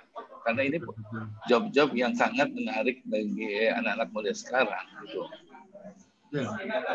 Sehingga tadi makanya saya juga senang melihat dari Wakil Gubernur Jawa Timur kayaknya sangat menarik nih, kayaknya kita boleh kerjasama karena apa yang disampaikan kena semua di tempat subsektor di tempat saya. Nah, pokoknya kita welcome, sangat welcome ya. Iya. Tunggu itu, menarik Pak Saifullah. Jadi OTT platform yang mendunia seperti Genflix ini. Iya, memiliki. Makanya gini, kita kemarin aja kita kerjasama dengan platform global. Masa kalau ada platform lokal kita nggak mau kerjasama sih. Jadi kayak kemarin kita sudah ngobrol sama video. Nah ini juga mungkin kalau memang ada lagi kita mau juga kolaborasi. Gitu. Bentuknya seperti apa nanti kita ngobrolin. Ya, jadi memang OTT platform yang mendunia. Ya, ini memiliki kemampuan membaca niche market tadi, jadi apapun kontennya niche marketnya ada, dan itu dibantu oleh platform itu, platform seperti Genflix. Tentunya dengan platform ini, ya industri lokal akan tumbuh. Jadi satu lokal pun artinya juga akan tumbuh, seperti kita diskusi dengan Dispar Palembang, bagaimana akhirnya film dan wisata bersinergi dan platform membantu membaca niche marketnya kan, untuk membangun industri lokalnya. Dan bagaimana Pak Fajar ya, pihak LIPI bisa membantu mendesain kontennya yang bisa memperoleh banyak niche market tentunya. Nah, kita kembali ke sebelum tidak terasa waktu sudah 2 jam. Belum kita closing dengan kerabat-kerabat desa yang tentu sudah cukup mendengarkan seksama dan mendapat banyak ilmu baru hari ini. Tapi sebelumnya saya ingin tanya dulu ke teman-teman kampus. Ya, kampus sendiri tentunya kan tidak hanya membuat film yang tujuannya memperoleh nilai ya, bukan, membuat film kan tidak hanya memperoleh nilai, tapi juga membuat film yang tujuannya sebetulnya membangun industri lokal konten tadi. Kira-kira kalau dari komunitas kampus, industri tematik lokal apa yang ingin dibangun dari kampus ISI di Bali? Ya, Oke, makasih Pak Arvin untuk waktunya. Ya. Jadi sebelumnya memang saya kan memang backgroundnya bukan dari perfilman awalnya, karena ini jadinya saya kuliah perfilman. Jadi saya sudah menulis beberapa, saya dari penulis menulis beberapa tulisan mengenai Bali. Tentunya sebenarnya ada budaya urban juga dan heritage Bali itu semuanya orang banyak yang pengen tahu dan tergila-gila dengan budaya-budaya Bali. Nah, untuk kemasan berupa film itu belum banyak yang nyampe di luar kayak gitu, Pak. Jadi sebenarnya dari kampus sendiri, dari kampus saya sendiri, mereka memberi setiap kita TA, tugas akhir untuk membuat sebuah film, di sana itu mereka mesti menyelipkan untuk kita bisa mengangkat sebuah konten lokal kayak gitu, tentang sebuah budaya. Nah, banyak yang bilang ini suatu keterbatasan, jadi membatasi sebuah karya. Tapi dari saya pribadi melihat ini, dari keterbatasan itu kita bisa membuat sesuatu yang mungkin out of the box. Jadinya mungkin kita bisa ngelihat apa sih budaya ini bisa kita angkat, kita bisa explore lagi untuk bisa kita tayangin dan menjadi sebuah film, dan bukan cuma sebagai sebuah tugas, dan bisa kita kita bisa tunjukin ke banyak orang, bahkan orang yang dari luar Bali, bahwa ini budaya Bali yang diangkat, dikemas melalui sebuah film, karena kita tahu film ini mengandung seluruh unsur seni, dan dari film juga banyak unsur-unsur seni, mungkin isu sosial, kritik juga yang mungkin lebih ringan buat kita angkat, jadi lebih bisa diterima sama masyarakat yang nggak perlu muluk-muluk, masyarakat yang kuat di materi, masyarakat yang kuat di tentang edukasi, atau mungkin masyarakat yang kuat dalam hal-hal lain, tapi masyarakat-masyarakat biasa, mungkin penonton-penonton yang suka nonton film bisa tahu, oh ini tuh yang diangkat, oh ini yang pengen ditunjukin kayak gitu. Mas Dani yakin dari kampus atau komunitas kampus akan bisa tumbuh sebuah industri baru? Saya yakin, cuma banyak keresahan-keresahan juga yang kita dapat. Sebenarnya saya agak tertarik, sangat tertarik dari yang penjelasan dari Pak Saifullah tadi. Kita mungkin dari film, kita bisa memproduksi ribuan film mungkin. Teman-teman di ISI, kita mengambil banyak mayor, kita bisa menghasilkan sebuah banyak editor, banyak filmmaker, banyak sutradara, banyak produser. Tapi wadah yang diingin didapat itu kurang gitu loh. Jadinya kayak misalkan dari saya, kita Midsummer Film Festival, kita benar pure festival film pertama dari ISI Denpasar yang skalanya nasional, tapi kita urunan buat ngadain acara ini karena memang ada pandemi juga.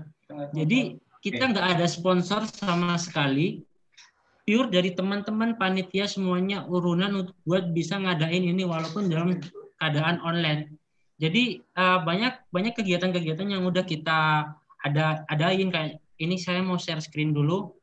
Jadi ini pertama kali kita ngadain acara, kita persiapan pun dari bulan Desember 2019, padahal acara masih bakal diadain bulan Mei. Kita benar-benar persiapan, kita masih mahasiswa baru juga, Pak. Jadinya tahun 2019 kita baru masuk, dan insiden pasar selama produksi film dan televisi berdiri belum pernah ngadain festival film yang pure standar festival film yang skalanya nasional. Jadi tahun kemarin kita mengadakan, kakak tingkat kita mengadakan iklan, itu kayak lomba-lomba iklan, kompetisi iklan. Jadi tahun ini merupakan kemajuan yang sangat cukup baik kayak gitu.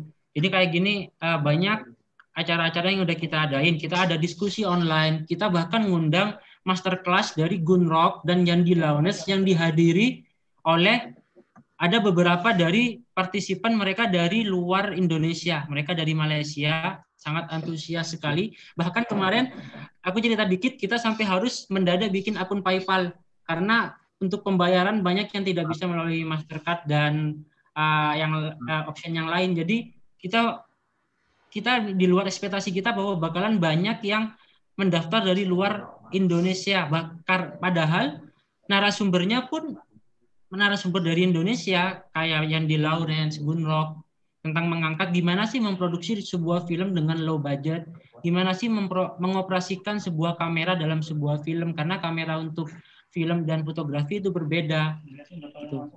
Audiens luar, jadi yang bayar PayPal itu audiens luar. Audiens dari luar yang bayar pakai PayPal.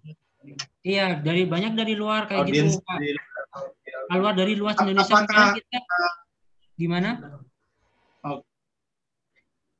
Iya, kira-kira apakah dibutuhkan suatu tematik bersama, jadi tidak sendiri-sendiri, mungkin kayak di Korea, drama, walaupun ada jenis genre lainnya lah. Kemudian Thailand, horor misalnya, Jepang, animasi, apakah dibutuhkan tematik khusus supaya Bali bisa membangun sebuah industri konten baru yang dimotori oleh ISI? Iya, ya, kalau dari apakah butuh ya, tematik khusus dari program sama-sama kita, dari saya juga yang berdiskusi, sebenarnya untuk tematik kita ingin membentuk sebuah ekosistem, Pak. Dari di Bali sendiri ekosistem tentang kategori mungkin genre film juga. Kita nggak muluk-muluk, kita harus ngangkat film yang sesuai mungkin tertentu, tapi kita ingin nunjukin kita mau tes ombak dulu gitu loh. Jadinya kita mau nunjukin ini pasar gimana sih yang ingin didapetin. Kalau kita masukin semua akses, kita mungkin bisa mendapatkan apa yang ingin memang bakal kita dapat kayak gitu. Jadi kita nggak usah muluk-muluk untuk hanya ngambil beberapa tematik aja, karena kita belum tahu juga marketnya gimana, karena internasional juga marketnya sangat unggulan tematik. Misalnya kayak Thailand kan terkenal dengan tematik horornya sampai memperoleh market China-nya besar juga. Nah, dan lokasi-lokasi filming lain lah. Nah, kira-kira dari Bali sendiri jika dimotori oleh ISI sebagai mungkin satu-satunya fakultas film negeri ya di Bali, ya tematik apa kira-kira menjadi brand utama Bali ke depan? Sebenarnya kalau misalnya dari semua film yang masuk sampai ya, semua film, ya, Pak, sebenarnya tematik sebenarnya nggak perlu daerah juga sih. Jadi setiap filmmaker pasti punya tematik sendiri gitu. Nggak perlu, maksudnya nggak harus Indonesia, nggak harus Thailand, tapi kayak misalkan dari Jogja itu tematiknya pasti punya beda sendiri, terus Bali punya tematik beda sendiri, karena kan budaya, geografis itu kan berbeda-beda kan. Oke. Itulah kenapa itulah kenapa MSFF kemarin nggak ngambil tema apapun gitu, nggak ngambil tema budaya lah, nggak ngambil apa, tapi kita ngambil tutur. Jadi kita lebih ke filmnya, karena setiap film itu pasti punya tutur yang beda-beda, nggak harus dari setiap daerah, tapi setiap orang gitu. Setiap orang, misalkan orang ini lebih suka action, yang satu lagi lebih suka eksperimental gitu. Nah, MSFF tuh dihadirin untuk ngerayain itu bersama bareng-bareng. Nah, kemarin tuh ada untuk tahun pertama kita terima 162 film masuk. Itu kita kurasi jadi 23 film. 23 film itu jadiin ada 6 program. Programnya ada atas kan? Ini dia. Itu ada program kompetisi umum. Oke. Ada program kompetisi umum, kompetisi pelajar.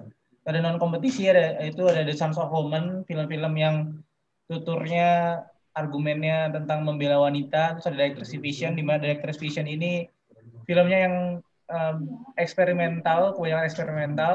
Ada fun, film-film yang entertaining, sama ada film ISI Denpasar, yaitu film-film dari ISI Denpasar gitu. Kita ngerayain banyak film gitu. Awalnya offline, sekarang jadi online karena pandemi gitu. Dan tanpa sponsor apapun sih. Jadi mungkin kalau misalkan untuk tahun depan Pak Saifullah atau yang lain mungkin bisa membantu kerjasama, sangat amat terbuka, karena tahun depan kita mau buat. Karena tahun ini tahun pertama online tuh udah banyak masukan yang bagus dari teman-teman dari komunitas MSFF tahun pertama bagus. Jadi kita nyoba tahun depan itu kita mau offline, semoga Kemenparekraf juga bisa ikut bantu kerjasama dan lain-lain gitu sih.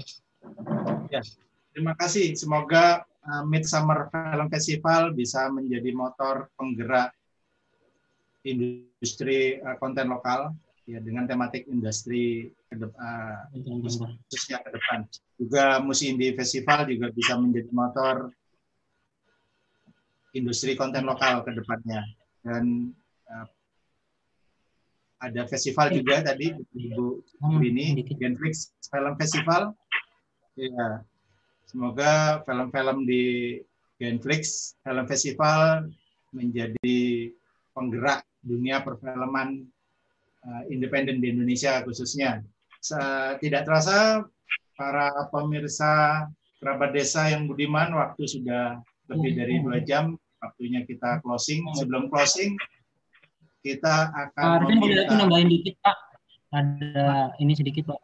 Mungkin karena ke depan kita rencana Midsummer Film Festival bahkan berjalan tahunan kayak gitu, kita juga sebenarnya pengen film-film yang ada di kita ini bisa, film-film Bali khususnya bisa kita bawa keluar gitu loh, Pak. Jadi kayak Genflix dan dari Pak Saifullah juga tadi kita sangat tertarik dengan yang diomongin dari Pak Saifullah juga. Sebenarnya kerjasama kayak gitu kami perlu banget, Pak, benar-benar perlu, walaupun bukan dalam bentuk finansial dan segala macamnya. Yang penting film-film yang ada di kami sepenuhnya bisa didistribusikan secara aman dan legal juga di berbagai tempat di Indonesia kayak gitu, Pak. Mungkin untuk selanjutnya mungkin ada kerjasama lebih panjang dari kita dan dari Parekraf juga, mungkin dari Mas Dani. Ya. Dari Pak Fajar dulu. Boleh aku komen sebentar? Dengan ini aku akhir bulan ini di tanggal 27 sampai dengan atau mungkin pokoknya akhir bulan ini sampai awal bulan aku ada kegiatan pertama inkubasi untuk film series untuk platform TV dan OTT. Kemudian juga ada inkubasi film. Jadi ada 2 ya di Bali. Kalau mau nanti teman-teman mau ikutan silakan. Siap. Terima kasih. Menarik sekali isi khususnya fakultas jurusan filmnya ikut semua. Ya, untuk acara informasi gabungnya di mana, Pak Saifullah? Ya, nanti kita informasikan. Nanti bisa connect ke aku atau lihat di itu di IG Kemenparekraf. Ya. Karena tempatnya terbatas, Mas. Oh, siap. Nah, berapa orang aja cuma bisa. Karena ini kan kita lebih selektif, jadi nanti tolong cuma berapa 20 orang apa ya, 20 tim ya. Oke, terima kasih kesempatannya Pak Saifullah buat teman-teman komunitas ISI Denpasar. Sebelum kita closing, kita ingin mendapatkan pesan-pesan atau petua-petua dari narsum-narsum yang luar biasa hari ini, terutama untuk masa depan industri film lokal di Indonesia. Pak Fajar, Dr. Fajar dari LIPI mungkin bisa menyampaikan terlebih dahulu. Silakan ya, Pak Fajar. Terima kasih Mas Arif. Arvin, ada 3 hal ya yang ingin saya ini, dan semuanya ini sedikit banyak agak sedikit kontroversial gitu ya. Ya. Jadi barangkali agak bertentangan dengan pandangan dari bapak-bapak, ibu-ibu semua. Jadi gini, ada 3 hal. Yang pertama, barangkali ada baiknya kita mungkin, ini mungkin ya, bisa berpikir jangan berpikir pada internasional dulu nih, karena Indonesia ini 200 juta penduduk ya, pasarnya besar sekali gitu. Jadi artinya kalau kita bisa eksis di Indonesia dengan baik, entah dalam bentuk tema apa, konten apa gitu ya, itu sudah luar biasa. Jepang juga berhasil melakukan itu, dan kemudian dia baru mengekspor Doraemon dan lain sebagainya itu belakangan setelah pasar di dalam negerinya itu benar-benar digarap dengan baik ya. Padahal Jepang kan berapa jumlah penduduknya juga nggak sebanyak kita. Itu 1. Yeah. Nah, yang kedua, menurut saya kalau ingin melihat eksplorasi lokal konten ya, tema-tema apa seperti apa yang menarik itu, kita bisa melakukan kayak semacam riset kecil-kecil atau apapun namanya tentang mana sih sebenarnya tema-tema yang menjaring banyak penonton gitu kan. Saya kasih contoh yang sangat sederhana aja ya sebenarnya. Kalau di film itu yang namanya film-film hantu, horor dan segala macam itu kan sangat laku tuh di Indonesia. Iya. Bahkan kalau di luar negeri itu sampai menjadi bahan kajian tuh, teman-teman ada di Jerman maupun di Amerika itu pernah mengkaji tentang film-film horor Indonesia dari zamannya Susana sampai sekarang kan. Tetapi ironisnya di animasi nggak ada yang mencoba menggarapi ini. Padahal ini menarik gitu kan. Ada beberapa konten YouTube channel yang seperti itu. Besok saya akan bicara itu di Bollywood besok tentang gimana nih konten-konten yang menarik seperti ini sebenarnya harus banyak dieksplorasi. Dan cerita horor itu bukan hanya ada di Jawa kan, di mana-mana hampir ada gitu. Dan itu jadi folk legends, jadi folklore gitu. Dan masyarakat sangat akrab dengan itu. Jadi semua orang tahu tentang itu. Gitu. Jadi bukan sesuatu yang apa yang out of the blue yang datang dari mana. Nah, yang ketiga menurut saya yang menarik, bukan yang menarik, yang penting juga lagi, mungkin ini yang sangat kontroversial. Barangkali kita nggak usah dulu lah. Ini terutama saya tujukan kepada para pelaku ya, artinya produser konten ya. Kita nggak usah terlalu pusing memikirkan ekosistem gitu. Jadi saya pikir ekosistem ini nanti serahkan saja kepada Pak Saifullah dan teman-teman di Kemenparekraf untuk memikirkan itu. Dan yang penting buat para pelaku itu produser adalah mencoba memproduksi itu dengan baik gitu ya. Artinya bahwa itu nanti jangan mikir dulu itu akan nanti laku atau tidak laku atau ini bisa menarik pangsa pasar di luar atau di dalam negeri.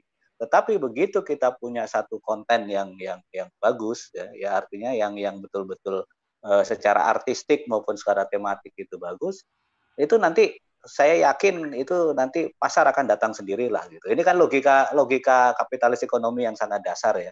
Begitu kita lempar suatu produk yang apa bagus dan ini kan nanti market itu akan datang.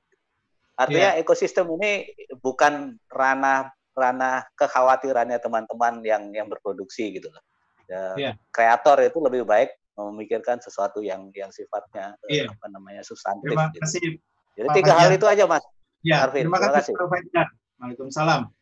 Jadi untuk ekosistem salah satunya dibantu oleh Genflix juga jadi ya menjadi ekosistem digital. Ya betul.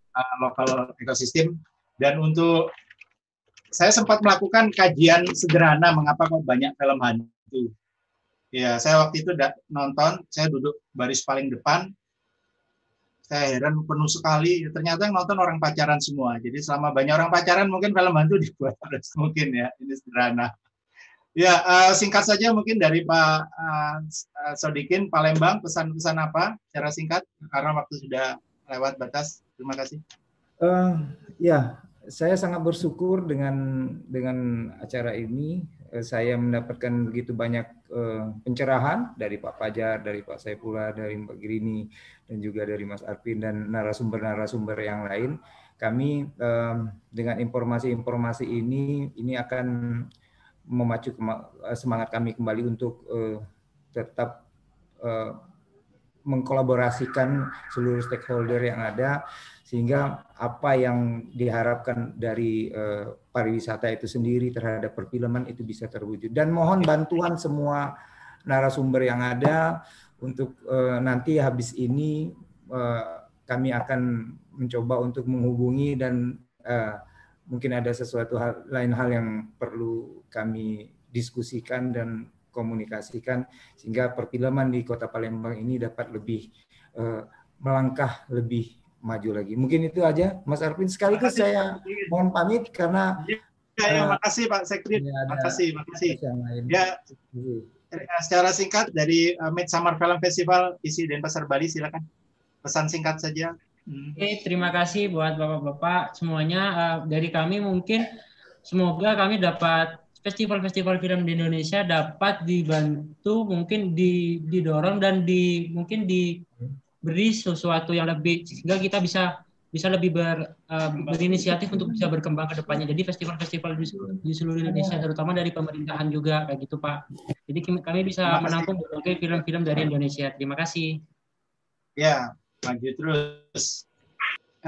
Ibu Grini, tampaknya sudah tidak ada Ibu Grini ya. Oke, penutup pesan dari Pak Saifullah mewakili pihak pemerintah. Bapak, monggo. Terima kasih Mas Alvin dan teman-teman semua. Kita pemerintah ini hanya bisa memfasilitasi semua usaha, semua daya kreasi, semua itu ada di teman-teman. Kita nggak orang yang paling tahu tentang hal itu. Jadi kayak saya udah bilang berkali-kali bahwa saya terbuka untuk kerjasama dan kolaborasi karena kami akan selalu ada untuk mensupport teman-teman semua. Jadi jangan sungkan untuk kontak ke kami. Insya Allah kita bisa memfasilitasi walaupun dengan keterbatasan yang ada di kami dan baik itu dari sisi kemampuan dan kapasitas, insya Allah kita akan bisa bantu dan bekerja sama. Dan yakin bahwa Indonesia ini kaya sekali dengan IP-IP yang bisa menjadikan kita sebagai negara yang maju di dalam konten kreator. Jadi yakin itu, dan tinggal sekarang kita mau memanfaatkan atau enggak. Fasilitasi yang kita siapkan bisa diakses untuk meningkatkan kapasitas teman-teman dan semuanya free. Jadi silakan dimanfaatkan. Karena nanti ketika persaingan masyarakat ekonomi Asia ASEAN akan jalan, itu akan semakin sulit kalau kita nggak memiliki kapasitas yang cukup. Itu aja sih, terus berkarya, mudah-mudahan kita menjadi tuan rumah di dalam penyediaan konten di Indonesia. Terima kasih. Assalamualaikum warahmatullahi wabarakatuh. Terima kasih Bapak Saifullah, PSD. Terima kasih seluruh narsum-narsum yang luar biasa hari ini telah mengisi acara dan berbagi pengetahuan kepada kerabat desa. Kerabat desa yang budiman, hari ini kita telah mendengarkan banyak sekali masukan bagaimana membangun industri konten atau film lokal di setiap daerah dan potensi-potensinya. Sampai jumpa di Talk with Arvin minggu depan, tayang secara langsung live di Telkom dan Nusantara 1.